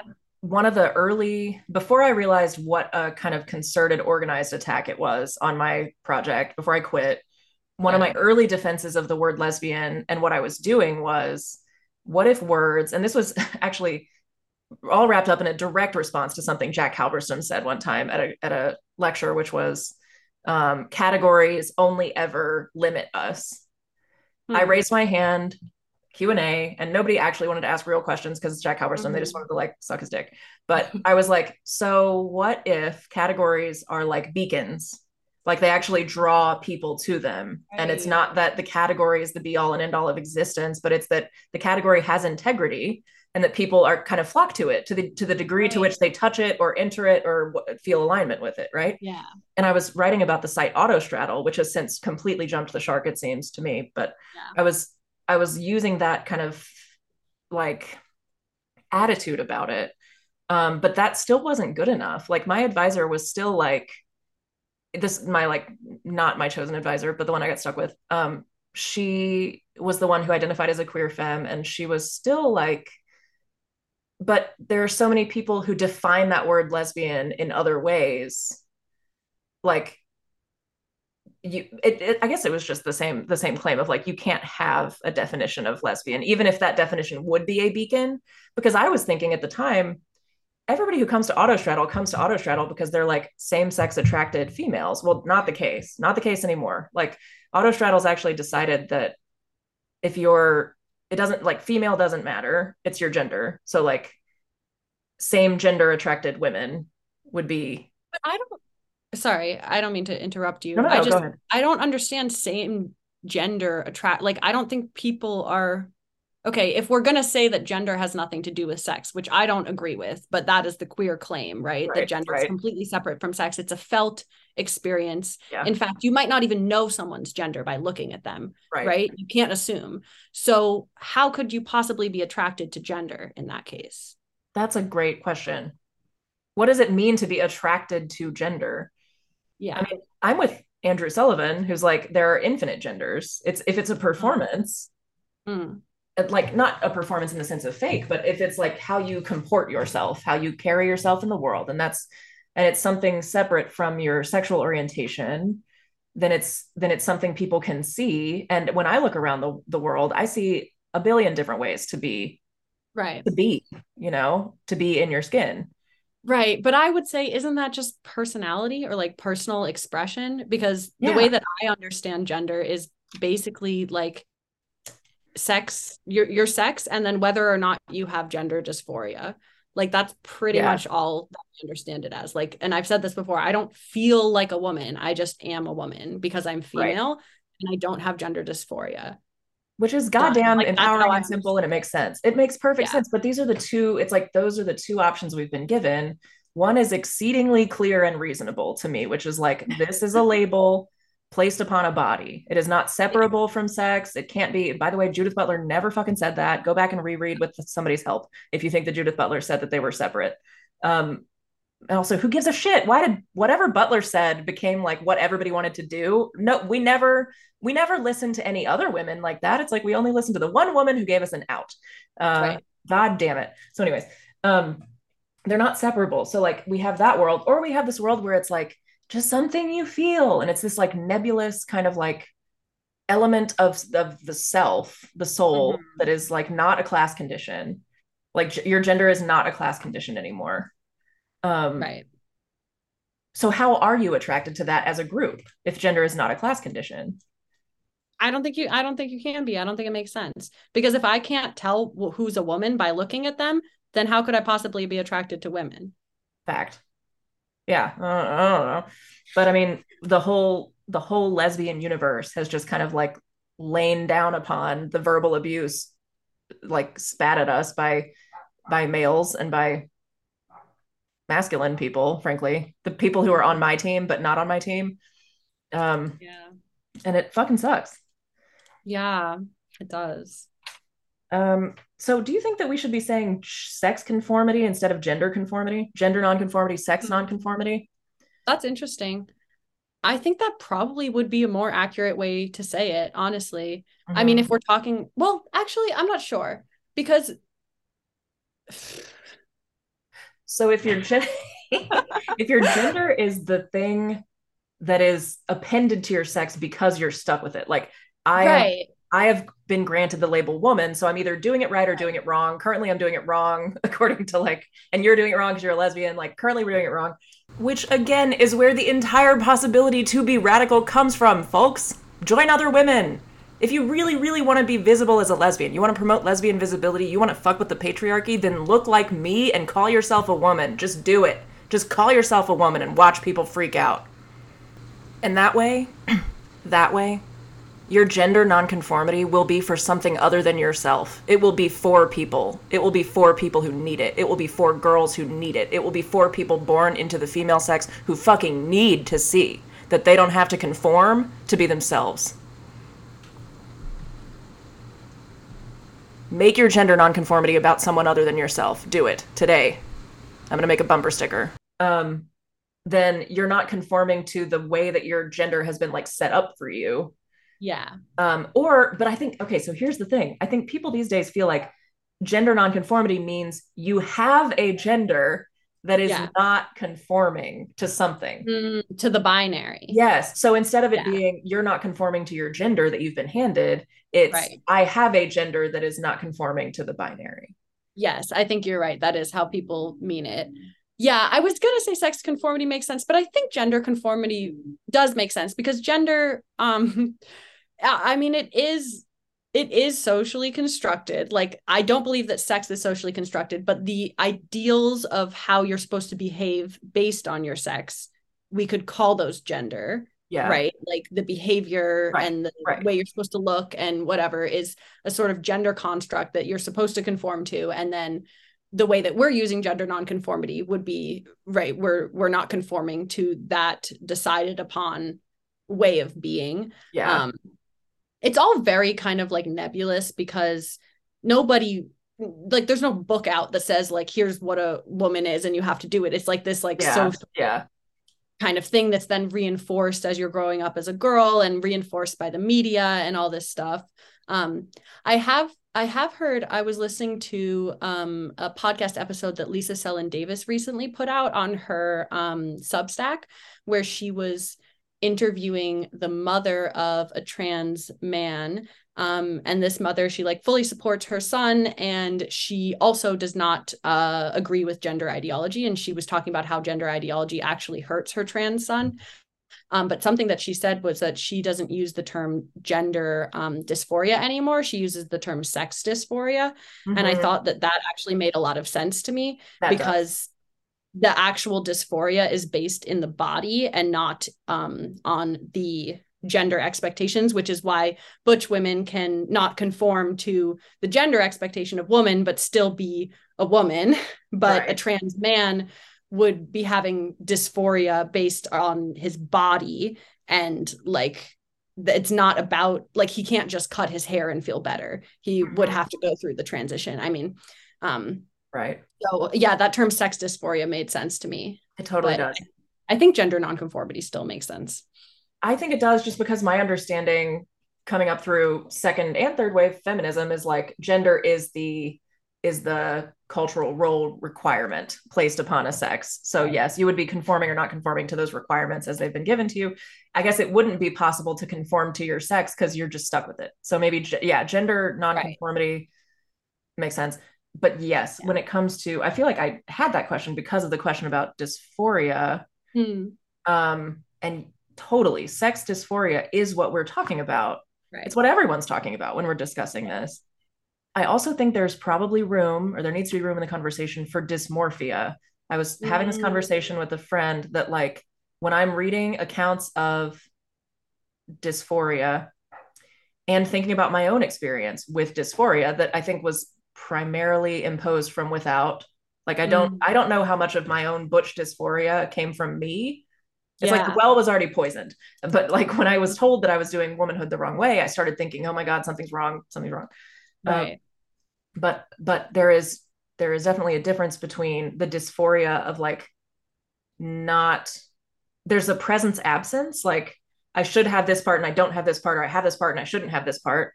But then there's also like my parts are weird shaped or whatever other critiques mm-hmm. you can mm-hmm. make of yourself. Yeah. And here it's like I've kind of I want I want clinicians to be looking for both at, to be different because there is a difference between I want to negate this part of myself and mm-hmm. that would feel most true to who I am versus like I feel inadequate with the version of this part that I have. Right. You know, yeah.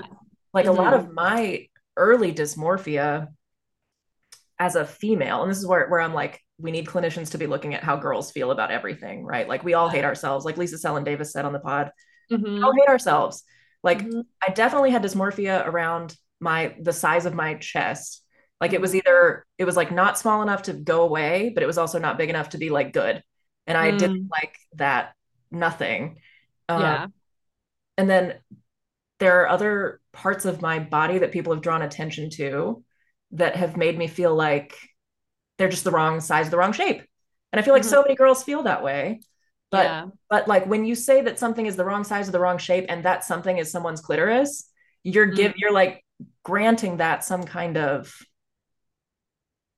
power maybe that if we were to say well yes you are insecure about the size of your clitoris because you're trans right. Is that what you're saying? Yeah, yeah. basically. Like you right. we we we've taken dysmorphia and turned it into dysphoria in all cases yeah. because of where it's located perhaps. Yeah i that's think that's something true. Yeah it occurred to me this week because i was like shit like i've i've had dysmorphia forever that that at some point it just becomes like a rhetorical decision whether or not to put it in the category of dysphoria. Like what i'm mm. saying about myself that week determines whether it's gender or mm. just existence yeah and the fact is that people who like straight women, people who people would call cisgender women also experience body dysmorphia. Right. Um, and that's where we get like eating disorders and like all these serious um, body issues that that women have. Um, and so it's not in in many cases related to gender. But maybe when when the dysmorphia is also occurring in someone who is gender nonconforming then people will assume that it's related to gender or maybe you yourself yeah. even will tie it to your right. gender because you're also having this other thing going on which is the gender nonconformity it's we've been given this new place to put dysmorphia i think and yeah. we know that i mean of course we've been talking about that a lot it's just like maybe having that word dysmorphia more in the conversation would help feminists point out like actually that's what's happening here and this is a very normal occurrence and it's yeah. being slotted into this category you know yeah yeah and um when you look at detransitioner stories a lot of female detransitioners have experienced sexual assault and violation which we know will then lead to body dysmorphia and people wanting to hide like the curves and the femininity of their body and then that i think often gets misread as a trans experience when it's not it's a, a trauma based experience and a right. like a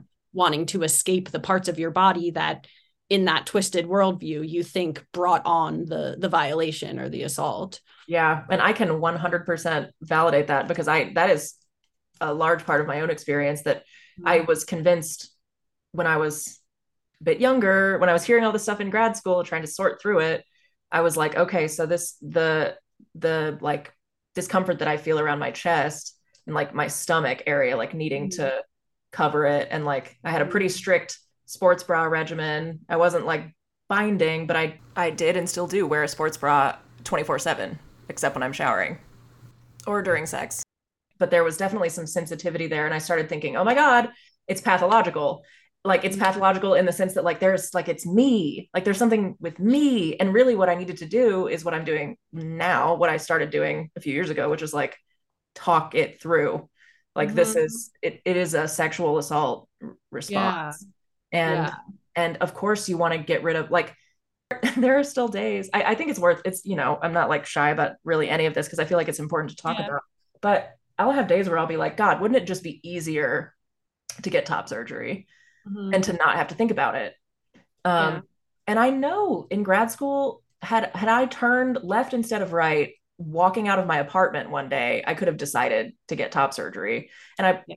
in all likelihood, would have regretted it because I know it's more complicated than that. Like because I know that the problem was not going to just disappear, but no. there is still this this like make it go away, make it go away, and I know that it's a trauma based thing. Yeah. Um, but fuck, I there was a chorus of people right around me that whole time who were like, just do it, just do it. You're gonna feel feel better. You're gonna feel great. You're gonna feel euphoric. Just do it. And it's like, shit. yeah, it makes me so angry because like, okay, um, because if if we were to okay so let's just take the feeling of discomfort around your chest right if we were to talk through that in therapy the the conclusion that we would probably come to is there's nothing wrong with my chest. Yeah. There's nothing wrong with me. What was wrong was what some the violating behavior that someone did to me. And so in that way we can separate the feelings of discomfort from like the person from right. ourselves. But if we were to, to pathologize it, like you said, and say, I'm uncomfortable around my chest, this means something about me. This means something inherent about me. This means that I'm trans. I've always been trans. Now we are taking like the event that caused it was the violation. We're just completely erasing that. And we're saying, no, it's it's because of you that you're that you feel uncomfortable with your chest. It's something inherent about you. And then if you were to go through with top surgery and surgically remove a perfectly healthy part of your female body because somebody else violated that part of your body and and that's supposed to be that's supposed to be empowering yeah which That's is why it wouldn't have worked. It, exactly no. for that reason. It would not have worked. Right. right. It would not have made me feel better. Yeah. Um no. And I but I think also there's a weird thing, and I've been kind of I've been taking little notes while we've been moving in. I've had no time to put them anywhere, but like I've been thinking about doing a lot of manual labor, I think makes you reflect on like your body and its capacities and where it's been mm-hmm. and all that shit. Mm-hmm. And yeah. um I was I was just writing some stuff down and I was thinking we as female people are socialized to be deeply empathetic and to care about others. And one of the reasons that I considered top surgery was because my sensitivity around my body was inconvenient for my partners that I was with. And and I know that they would and I you know the reason that I haven't had done that is because mm-hmm. people have loved me for who I am and I've kind of come out of this and you know even yeah. when I have the rough days where I'm just like really struggling with mental health shit which which happens. Like I have these little yeah. moments right?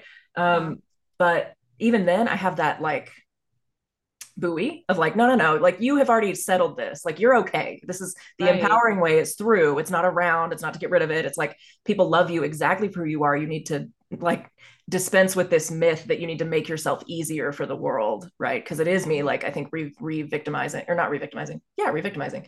Putting it on me. Mm-hmm. anyway um but i have seen I was going to say in, in the detransitioner stories, I have seen, oh my God, and on the Butch Lesbian subreddit, people talk about how they are they're like super concerned with how their feelings about their bodies and their dysphoria and stuff like affects their partner. Mm. And I just feel that. Like I I know that there is there is a whole world of like people socialized as female who aren't really talking about being socialized as female who are like mm-hmm. coming at these issues with this totally like self-effacing like i can fix everything and my first effort in fixing things is going to be to get rid of the problem that's what i'm reading in a lot of these things and it's make it's making my heart sore because i'm like yeah. okay this is where i was and, and the problem is my body yeah the problem is my body and i can and i can fix it um, yeah yeah and, and it's like yeah. this is a that what you're talking about is a specific like butch woman experience but it's also um has its roots in like this very common female experience that i think most female people will relate to of internalizing the blame yeah problematizing ourselves and then figuring out how to cut ourselves apart and change ourselves to for other people's comfort and that is i think a like essential female experience. And I think it's, it's true. Yeah. It's this dismantling. Like if I really look for like the philosophical core of what I'm feeling in those dark moments, it's like if I just dismantled myself to purify a little bit, to get rid of the stuff that makes it hard to like be in my body or whatever, like I can do that. I have the power to do that. Why don't I just go ahead and do that? And yeah. it is, it's totally like a responsibility placed with me. Yeah. Um, and then you have all the femmes on the other side who are like trying to support who are lesbians and don't see anything wrong with their partner's bodies who are like trying to support them but don't want them to be suffering. And it's like we're all try like in a world where we're not talking about the problem we're not actually attacking like this was the sexual assault that i experienced. This is how the patriarchy has treated me. I need a lesbian world in which to reinterpret my boobs. We're yeah, not using those right. words and yeah. so you've just got people falling over each other to be like, I support you in your top surgery. And it's I I I'm just hearing, I'm hearing people saying what I would have said, which is that it didn't work for me. It didn't fix it. Mm-hmm. Yeah. Because why would it? Like if I think I think transitional transition surgeries only work for people who like their primary issue is gender dysphoria or sex dysphoria like that's who that's only who it's going to work for. And these people often will call themselves transsexuals because yes. they're like, this is my whole thing. I had a problem with my sex. And so I changed as much as I could about my sex. Most transsexual people will acknowledge that they didn't magically churn from male to female or female to male. Um, but it's not going to work for people who have all these other issues, which I think is the the majority of people who are yeah. um going down these pathways yeah it is it's like and uh, thank you for tagging me on that that page today rebel parents yeah she's awesome she's great how do you say your name yeah. tiva I, I've never met her. I don't know if it's Tiva or Teva. I've only ever read her name. is, yeah, I'm always just reading people, and then I try to yeah. them, and I'm like, ah, fuck. Um, yeah. But Rebel Parents, the account, where she said we're not talking about the ambivalent lesbian to transition pipeline. Yeah. Um, and what was the other pipeline? Why am I forgetting this when I thought it was so profound? It, we're not talking about. Oh, we're not talking about the sexual assault to transition pipeline. Yes. My mm-hmm. wife, who's into psychoanalysis, would know that that was an intentional for- forgetting on my part, um, like a Freudian forgetting. Um, but yeah, thank you for being brave because the people who are talking about it are the detransitioners. Yeah. Um, and they've already been through so much. Like, I mean, really, a lot of these people are struggling to make it through the day. Like, and and then they're brave enough to voice their concerns and they're shouted down with so much hatred. Like it's just awful, I think, how how the LGBT community, the queer community, whatever you want to call it, treats detransitioners. Like I really Yeah, it's unbelievable. And it's like the my experience with Stone Butch Disco has resoundingly proved to me that the whatever people claim about the statistics being like detransitioning is so uncommon, false. It is like super yeah. common. It did not take very long at all for me to meet tons of detransitioners who are not talking about it and are not showing up on surveys because the people surveying detransitioners are going to gender clinics to find mm-hmm. them where they are not. Right. I mean, it's really classic gatekeeping. It goes from that's not happening. Then, if you can prove that it happened, that it happened, and you can show people who it happened yeah. to, well, that doesn't happen a lot. Right. Uh, well, it's not important. It's just the classic, like they'll they'll move an inch, but they'll never move on the fact that this is an important issue. And mm-hmm. even if it is, even if it is a small percentage, which I think you're right that it's it's bigger than it's being presented, those people matter. And right. like those people matter to me and to you because a lot of them are lesbians and yes. like we care about our people and it doesn't like it's just so um yeah i mean i'm i'm like clearly i guess i'm not over it i was going to say i'm over it but like it's just it's just annoying to have people tell you like that doesn't matter when you're like yeah it does matter to me it really does and it could have changed my entire life yeah like snap of a finger so like it's i yeah. i'm not about that but that that does uh dovetail rather nicely with your piece about cancel culture mm. do you want to give a brief overview or a long overview. I didn't mean to set a limit. You keep you keep sure. overviewing as long as you want. Sure. I mean, um, the piece is called Gender and Social Justice Orthodoxy. Um, and it's sort of my attempt, it's sort of an appeal, I guess, to the anti-cancel culture left, which is um a movement that I found uh, I would say maybe late 2020 or early 2021, which really helped me come out of like a lot of the um, orthodoxies around politics that I was stuck in, um, and really helped me like improve my life. Um, I was uh, started being less afraid to voice my opinions and not judging people based on their different identities and all this stuff. Um, but the piece is sort of an appeal to the anti-cancel culture left to say like, but what about gender? Right. Can we talk about gender?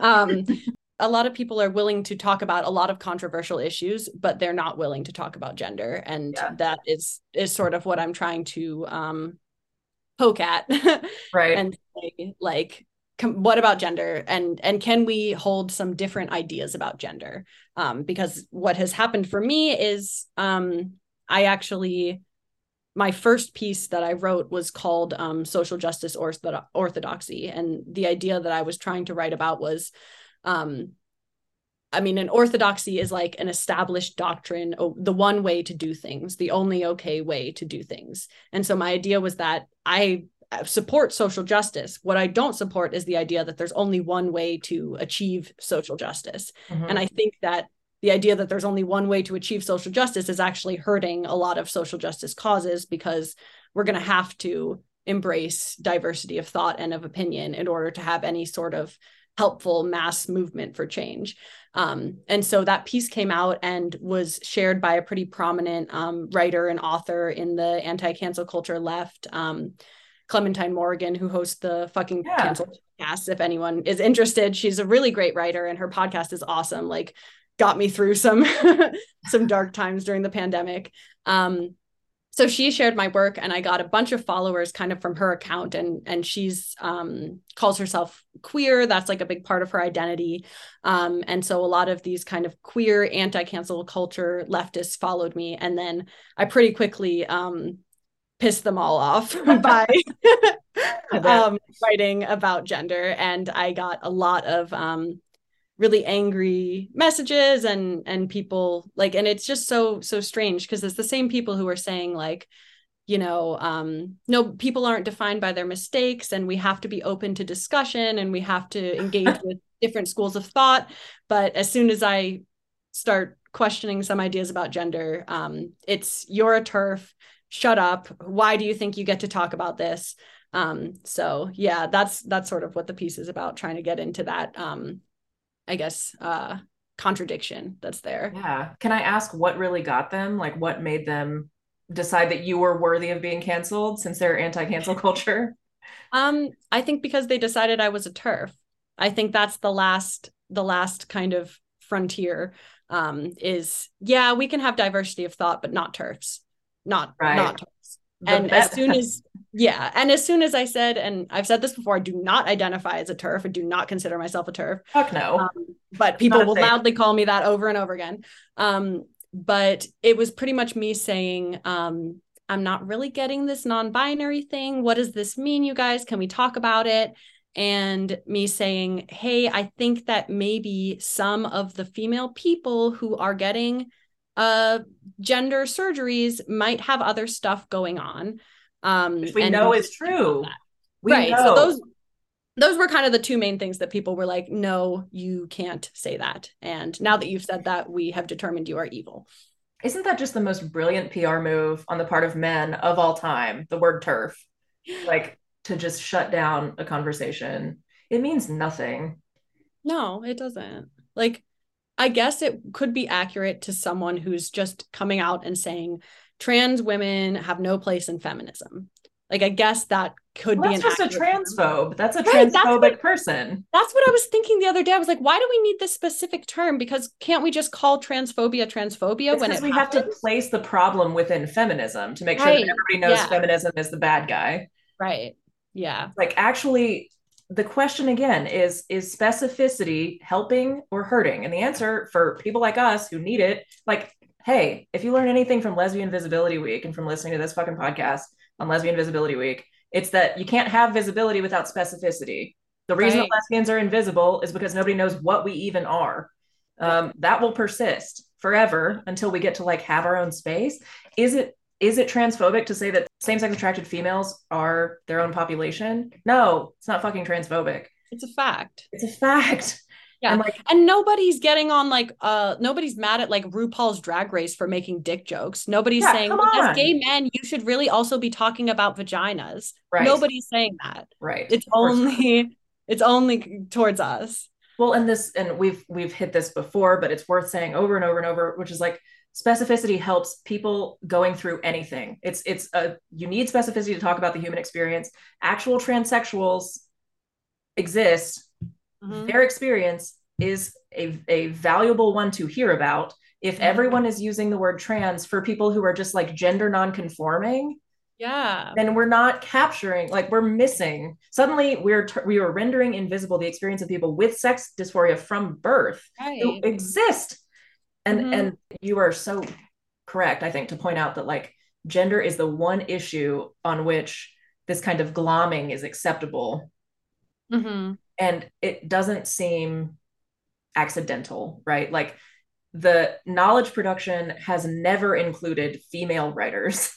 Mm-hmm. it doesn't seem historically accidental that the world of discourse would have created a new way to exclude female specificity from the historical record. Yeah. It's just magical. It just happens yeah. that way. Yeah because once you have the word TERF you can use it to shut down any woman who you don't agree with any woman who wants to talk about the biological reality of her life and how being female affects her life immediately right. out you are not permitted to have a class consciousness around being a same-sex attracted female you are not permitted and that's just that's what I wanted to say. What I wanted to say in this lesbian visibility hmm. week is goddamn, I'm getting a lot of emails that claim to support lesbian visibility, but don't actually know what a fucking lesbian is. If you're part of a community of lesbians that includes people who are not same sex attracted females, more power to you. Like you can have your community and live your life, but why try to shut down discourse around the specificity of being a same-sex attracted female is my question like Right. why say that that's not the definition of lesbian that applies during lesbian visibility week when that is the very definition of lesbian that created lesbian visibility as a problem right. right Yeah. like Yeah. we're not we didn't we didn't create lesbian visibility week well we probably created it for like corporate bullshit reasons but we don't have a conversation about lesbian invisibility because there are all these people like non-binary people and trans people and all these other people in the in the club who are invisible no there is like the invisibility of same-sex attracted female experience it's Yeah. why there's not a gay male visibility week because they're already fucking visible Right. right. Yeah. Yeah. I mean, if you just think about like the trying to draw a parallel between what lesbians are allowed to say about sex and what gay men don't have to even Mhm. worry about, like it's it's insane. Why can you still say gay male? You can you're still allowed to say gay male. If you said lesbian female, you'd be like blown up. Yeah, that would be automatically flagged as turfy. Yeah. hmm I do Yeah. I wonder about that. So have you have you faced any like censorship from platforms yet? Like have you been reported, reported, No. reported?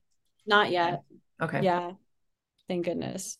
But I I, know I'm- I know people do that. Yeah, and I know you've seen like some of the most prominent transsexual writers and speakers are like moving over to Rumble because Mm, YouTube, I think, has been coming down really hard Yeah. on them. And I'm really I'm starting to feel an allyship with anyone who is trying to be realistic about their body. Like that, Yeah. it feels like this is a growing coalition of people who are like, no, I actually need to be able to talk. Yeah. Yeah. I really appreciate the viewpoints and opinions of transsexual people as well, because they are also very much grounded in biological reality. And um something this is a little bit of a backtrack, but before when when we were talking about um top surgery and how you you know that that would have been the wrong decision for you, um it made me think of something that Blair White said, which I know a lot of people don't like Blair White. She's a conservative, whatever. Um, but I really like her. I think she's awesome. And um, she always says, like, you should not be transitioning for anyone but yourself. If you're transitioning for any reason other than yourself, you're not going to be happy and you're going to regret it. Yeah. Um, yeah. I look, she has some really interesting things to say. Like, I understand why she's so controversial, but that's like also the island that she's set up on is like, I'm gonna be this controversial person who's gonna shoot little like interruptive arrows into things that people are saying. Yeah. Yeah. Um, I just appreciate anyone who like speaks their mind freely. And I don't Yeah. have to agree with them on everything, but just the willingness to say, you know what, this is what I think and just put it out there. Like, I respect that. Yeah, totally. And I mean, it's it's true. Like we things have happened that have changed the discursive landscape. Like the experience of people who are sex dysmorphic from birth used to be a specific thing, and that's what we called trans. Mhm. And that used to be like something that needed visibility because we didn't really understand it. Right. And we still don't. Like we never solved Yeah. that problem. We just like moved straight straight on and we're like, I guess everyone is trans now. Yeah. That's it. It has now like an over visibility where it's like there's this intense focus on it, but it, but not on the real thing that it actually is. Right. It's very over determining. Yeah. It's like it's it's like a category that is growing like to keep itself alive. It's all it feels like it's like just this overblown cultural and I Mac was we were texting and she was like, "Do you just feel like they don't write so many stories about girls because they don't get as many clicks, but like stories Mhm. about trans issues get a lot of clicks because people are curious?" Yeah. like, God, I hope that's not what it is, but of course it probably is. It could be, yeah. I mean, that's like the whole backbone of our like media creation empire is what are people going to look at and what are people Yeah. going to keep looking at and send to each other and comment on and yeah. Yeah. It's just it's crazy to me how like the the well-meaning progressive group in the middle has just been it's like it feels to me like powerful people on the queer left who who literally financially benefit from like obscuring sex.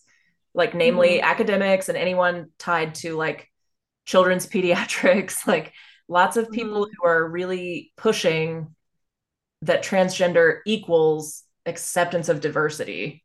Those people have like captured the attention of the well-meaning progressives who the second that you talk to them are like holy fuck, like I didn't realize that was happening to kids. I didn't Right. realize that there were even were detransitioners. So I think what Lisa Selin Davis is doing is like really important because she's I know she wants to look at and I'm like so eager for her book on this, but she wants to look at what happened to journalistic norms. Yeah. Why did we start using the words that were handed to us by the Trans Journalists Association instead Mm. of the AP style guide?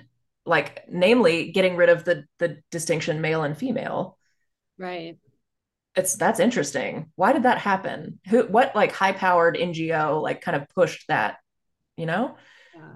I don't Um, know. I mean, it's gotta be it's gotta be money, right? Like they just need something to fundraise for to keep it in to keep themselves in business. Like Yeah. I mean, we know that has to be the case, but like, why would news organizations fall for it? Is it just mm, because it enables more content production?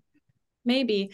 I think there's also something, and this ties back to cancel culture a little bit, where I think there's there's like an idea there's an idea in the social justice space that people are either privileged or not privileged and if you are privileged about a certain like issue so like gender if you're cisgender then you're privileged and therefore you just can't understand um, trans issues you just don't understand it and Yeah. like you can't have an opinion on it because you don't understand it and so you should just do whatever trans people tell you to do like i feel like Yeah. that's It's the idea like there is no way that you could read enough or listen to enough Yeah. trans people to even possibly ever grasp it, which I'm like, then what is the point of even talking? Like, Yeah. I thought that they were trying to help me understand. right I, I don't mean any specific they, but I mean like in, when I'm in this situation, I because I remember hearing that on certain issues, like Yeah. when I was told I was racist for using the word woman, right? Yeah. It, it's like you can't possibly understand black women's experiences, and I was Mm-hmm. like, well, first off, it's weird that you are invoking a category woman that you're saying doesn't apply somehow to them, but does apply to me, but you're not Mhm. reading what black women have written about that word. Mhm. So like it's the of course there was ridiculousness happening in that moment anyway. Yeah. And by the way, that was not a black woman who said that to me. It was actually a very privileged person who did not identify as a woman at all. But my point was like I know that I have internalized racism, not internalized against myself, but I have like a deep I was raised in a racist society. I know that I've got that going on.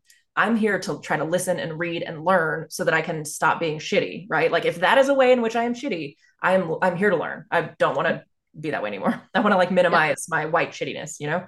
sure um, But there you're right. There's this world in which like no, it's it's almost like it's metaphysics. It's like there is just an, a realm of experience that you cannot possibly access with language. It is just something that people feel.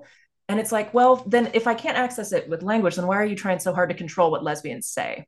right yeah and it really is it's just such a like nihilistic defeatist perspective because Yeah. if that's true if you really think that's true that we just can't understand each other because we have different skin colors then like ooh that's really bleak Right. like you think there's no shared humanity between people of different races like sure of course we we have had different experiences and there might be experiences that I'm not going to understand fully because I didn't live them but that doesn't mean that I can't empathize with a person who's different than me Yeah. and know them and love them and care about what they think and say like because we're both human and we can have human relationships it's like so separating and Yeah. I, I- that that shit pisses me off so much because like people really think that they're doing racial justice and i really No. think they're i really think they're doing more harm and they're yeah. creating these like these really intensely separate racial categories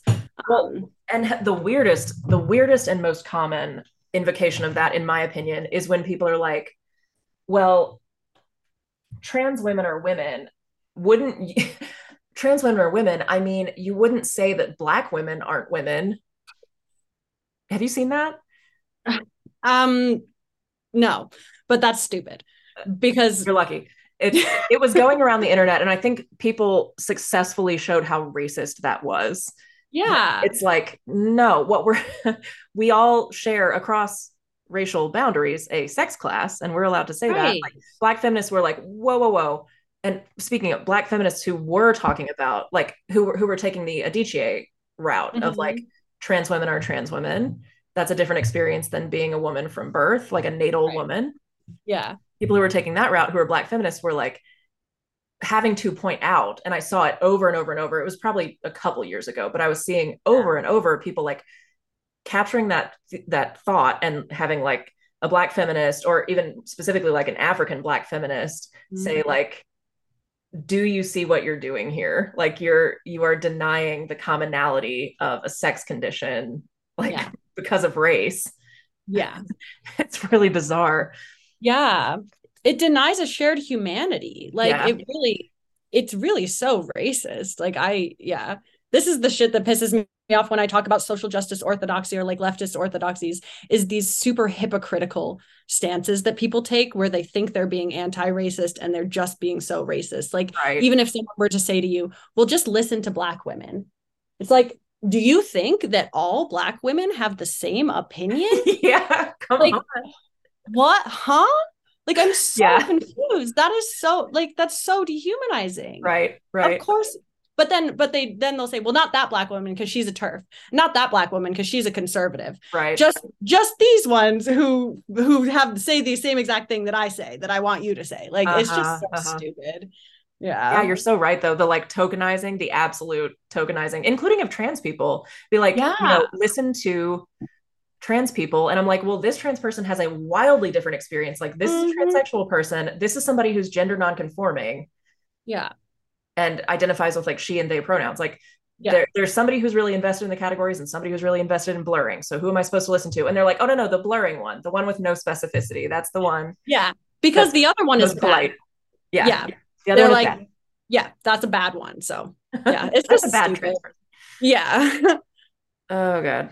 Um, gender and social justice orthodoxy. Wait, was that the title? Gender yeah, gender and social justice orthodoxy. The subtitle is "The Last Frontier for the Anti for Anti Cancel Culture Leftists." That's a good title. I need you to title my papers because sometimes I, I love subtitles.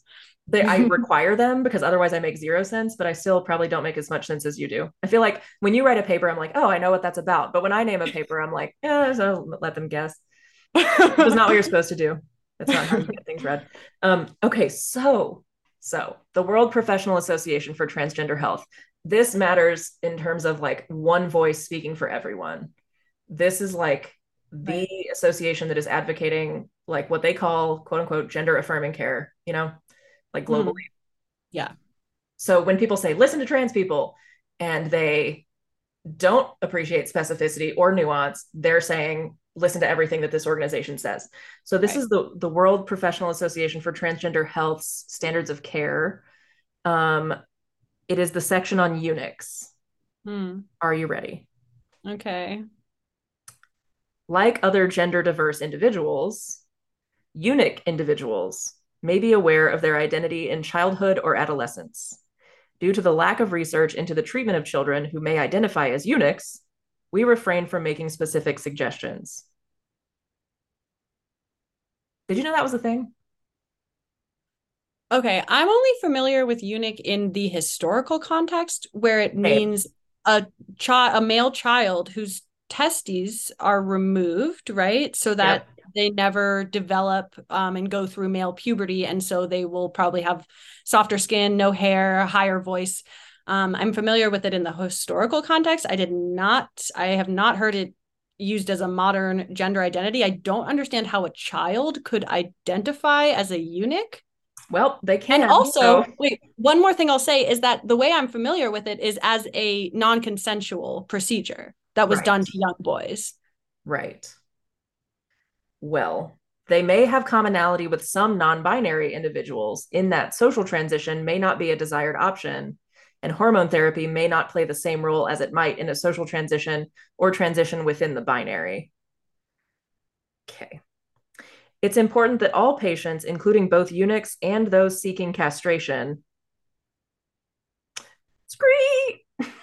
Hold on. Children seeking castration. Okay.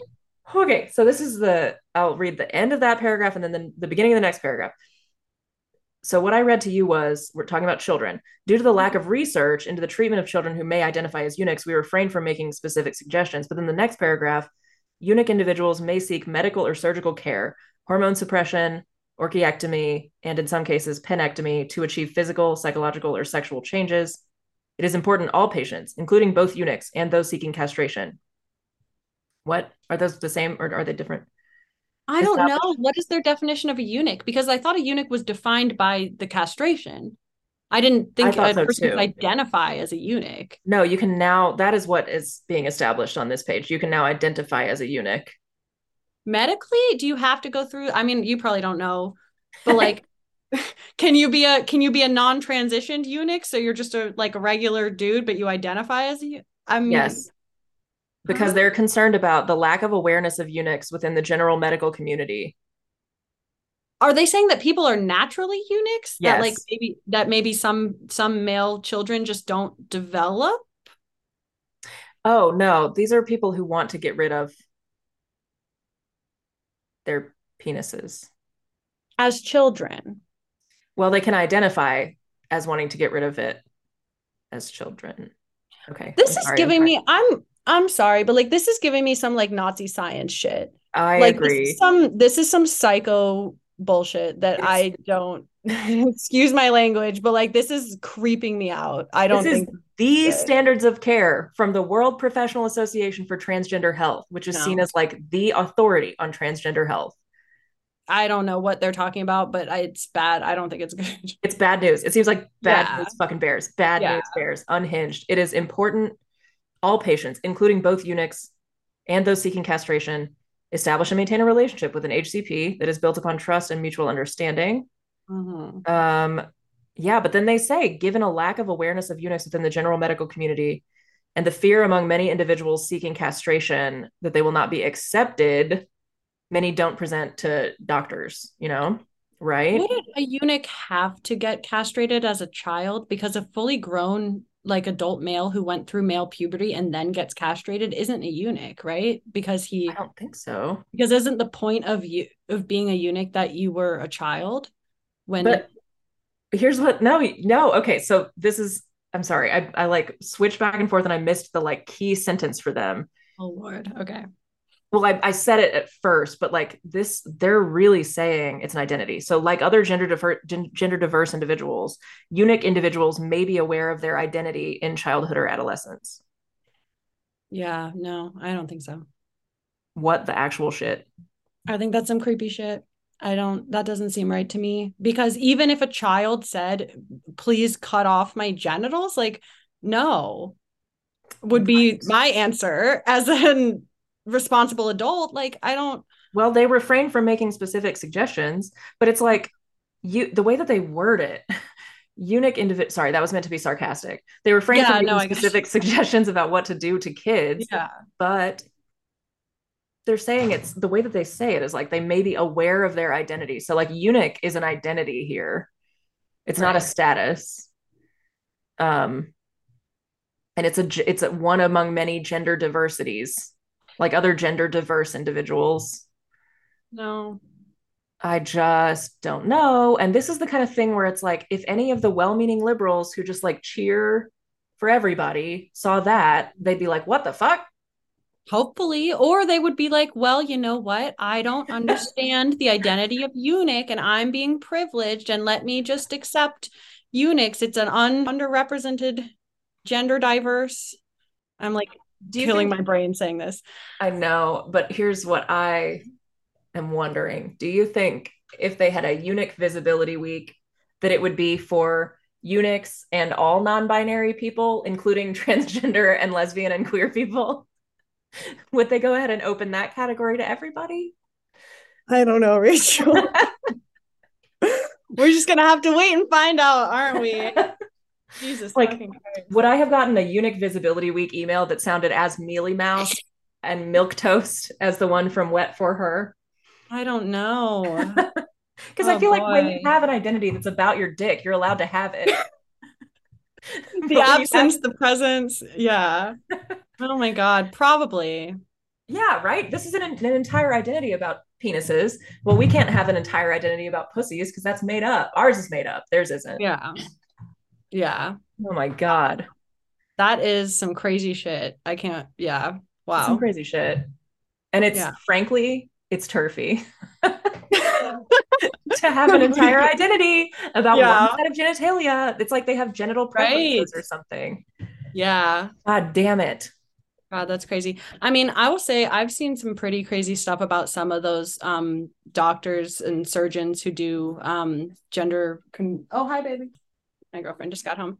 Um but I've seen some crazy stuff like I don't know, I saw a clip from I Am Jazz where uh, Dr. Marci Bowers did her um, bottom surgery and she's taking pictures of of Jazz's bottom surgery and saying, "Wow, you um this is like from the show saying, wow, you could be a porn star with all the pictures we're taking of your vagina.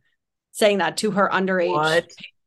So I think there's some creepy shit going on. Like I mostly try to stay away from like I've seen a lot of those arguments that it's like, you know, perverse doctors and all this stuff, but like there's something there's something off going on in there.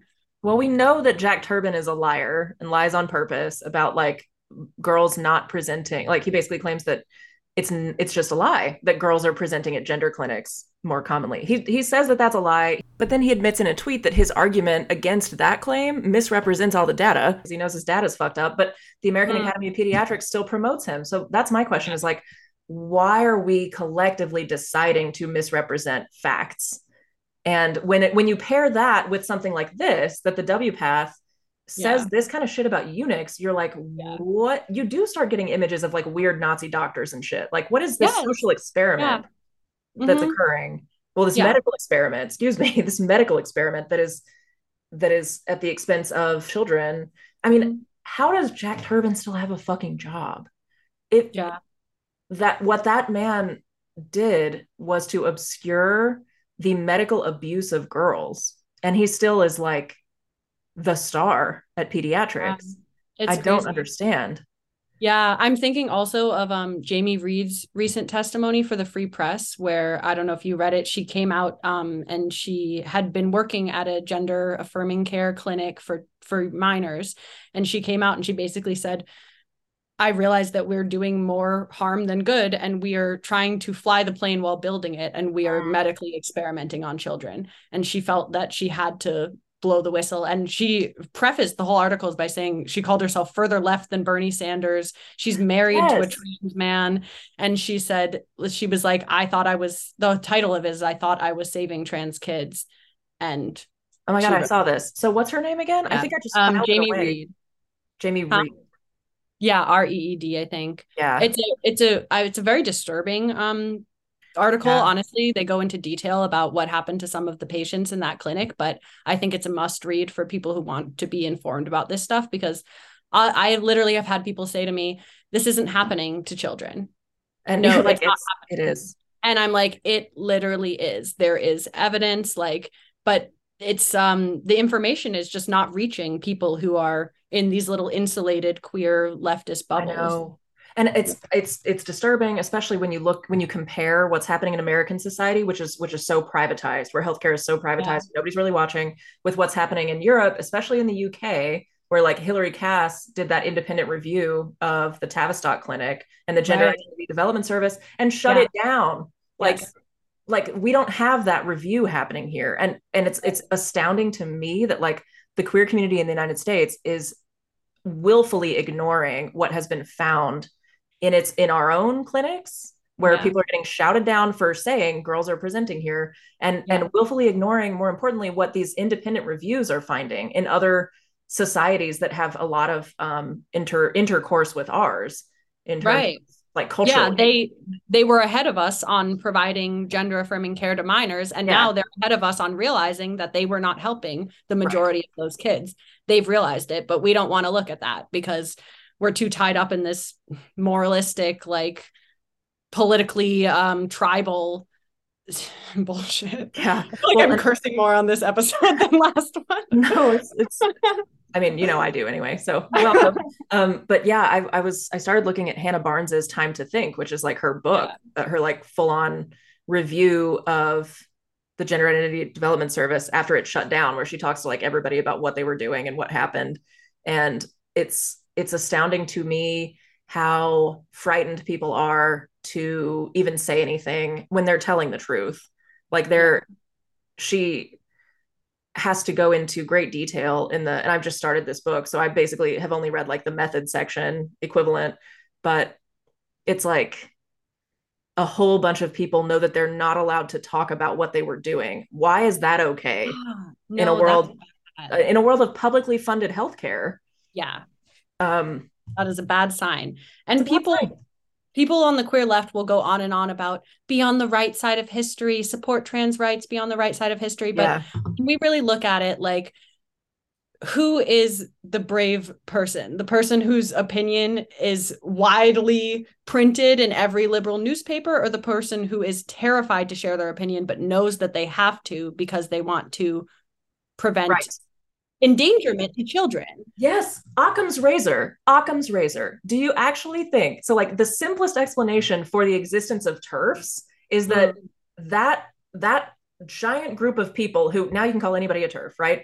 Mm-hmm. The the simplest explanation for there being a group of people who care about like their sex is that mm-hmm. they have something to say, um, Yep. because it's so scary for them to say it. So Yeah. why would you think that every single woman who and if you look at them and their histories and their personal lives, like J.K. Rowling is not particularly inclined to shit on people for no reason. She's not doing that. no The simplest explanation for what she's doing is that she's seen something that is hurting people she knows and she's Mhm. speaking up about it at great personal risk. Why would somebody speak up at great personal risk just to be an asshole? It doesn't make sense. It, the it- the oh sorry finish what you were saying no, go go for it. Well, I was just going to say the leftist or the, the queer leftist argument would be because of transphobia, because they hate us so much. They That's just, so much extra work. hate us. And that's their motivation for everything they do. Right. But that's not what people do. no, People- no, it's not. That's not how people operate. People don't put that much effort into hatred unless No. they're like Anita, what's her face? Like people who like openly campaign against what I guess what I'm saying is when you see people put their work into hating people, they're better at it. TERFs don't hate very effectively. Really, Right, what and they're all open. talking about is like Mhm. sex-based rights. So if the person you're calling a TERF is just talking about sex-based rights and is experiencing a lot of verbal abuse for that, Occam's razor is she's actually got something to fucking say. And I'm glad somebody's saying that sex is real because I need it to be able to make sense of my entire existence. So I really appreciate that. I also appreciate Lily Cooney, writer, Lily Cooney, comma, writer, comma, who you can find on Instagram at Lily Cooney Writer. Her last name is C O O N E Y. Um, StonebutchDisco.com has all of my writing. I've been working my ass off for like eight years plus at this point to um, make sense of what it means to be a gender nonconforming lesbian butch person in this world today and what words mean and what they can do for us and what they should do for us maybe. Um, so please head on over there and check out check out the writing see what you think. There's also some funny little merch if you're interested um, and a whole bunch of pictures of like hot butch femme human beings um, hot butches on another page. We're reorganizing the website so we're gonna we're gonna um, unveil quite a bit more to come but um, head on over there right now because there's a lot of good content. And there's a whole library that's very in progress but um, pictures of lesbian theorists from the past and things they said about stuff that would be very useful to read these days. Um, people I wish were still alive so that they could smack down some of the bullshit. R.I.P. Audre Lorde. Um, thank you, supporters at patreon.com slash stonebutchdisco for keeping this alive, keeping my hope alive, keeping me writing. There will be new pieces out ASAP. Um, all right, have a good week. I will see you next Wednesday, somewhere around then. Bye. Uh, back again like flu season. I broke records while loose leafing. I'm coming down my roof, leaving. Don't give a fuck, I don't care. Uh, did the by my lonesome. No wonder now I'm on one. No shortcuts on that long run. All I really want is my share. Uh, get him, I got him, I told him it's nothing.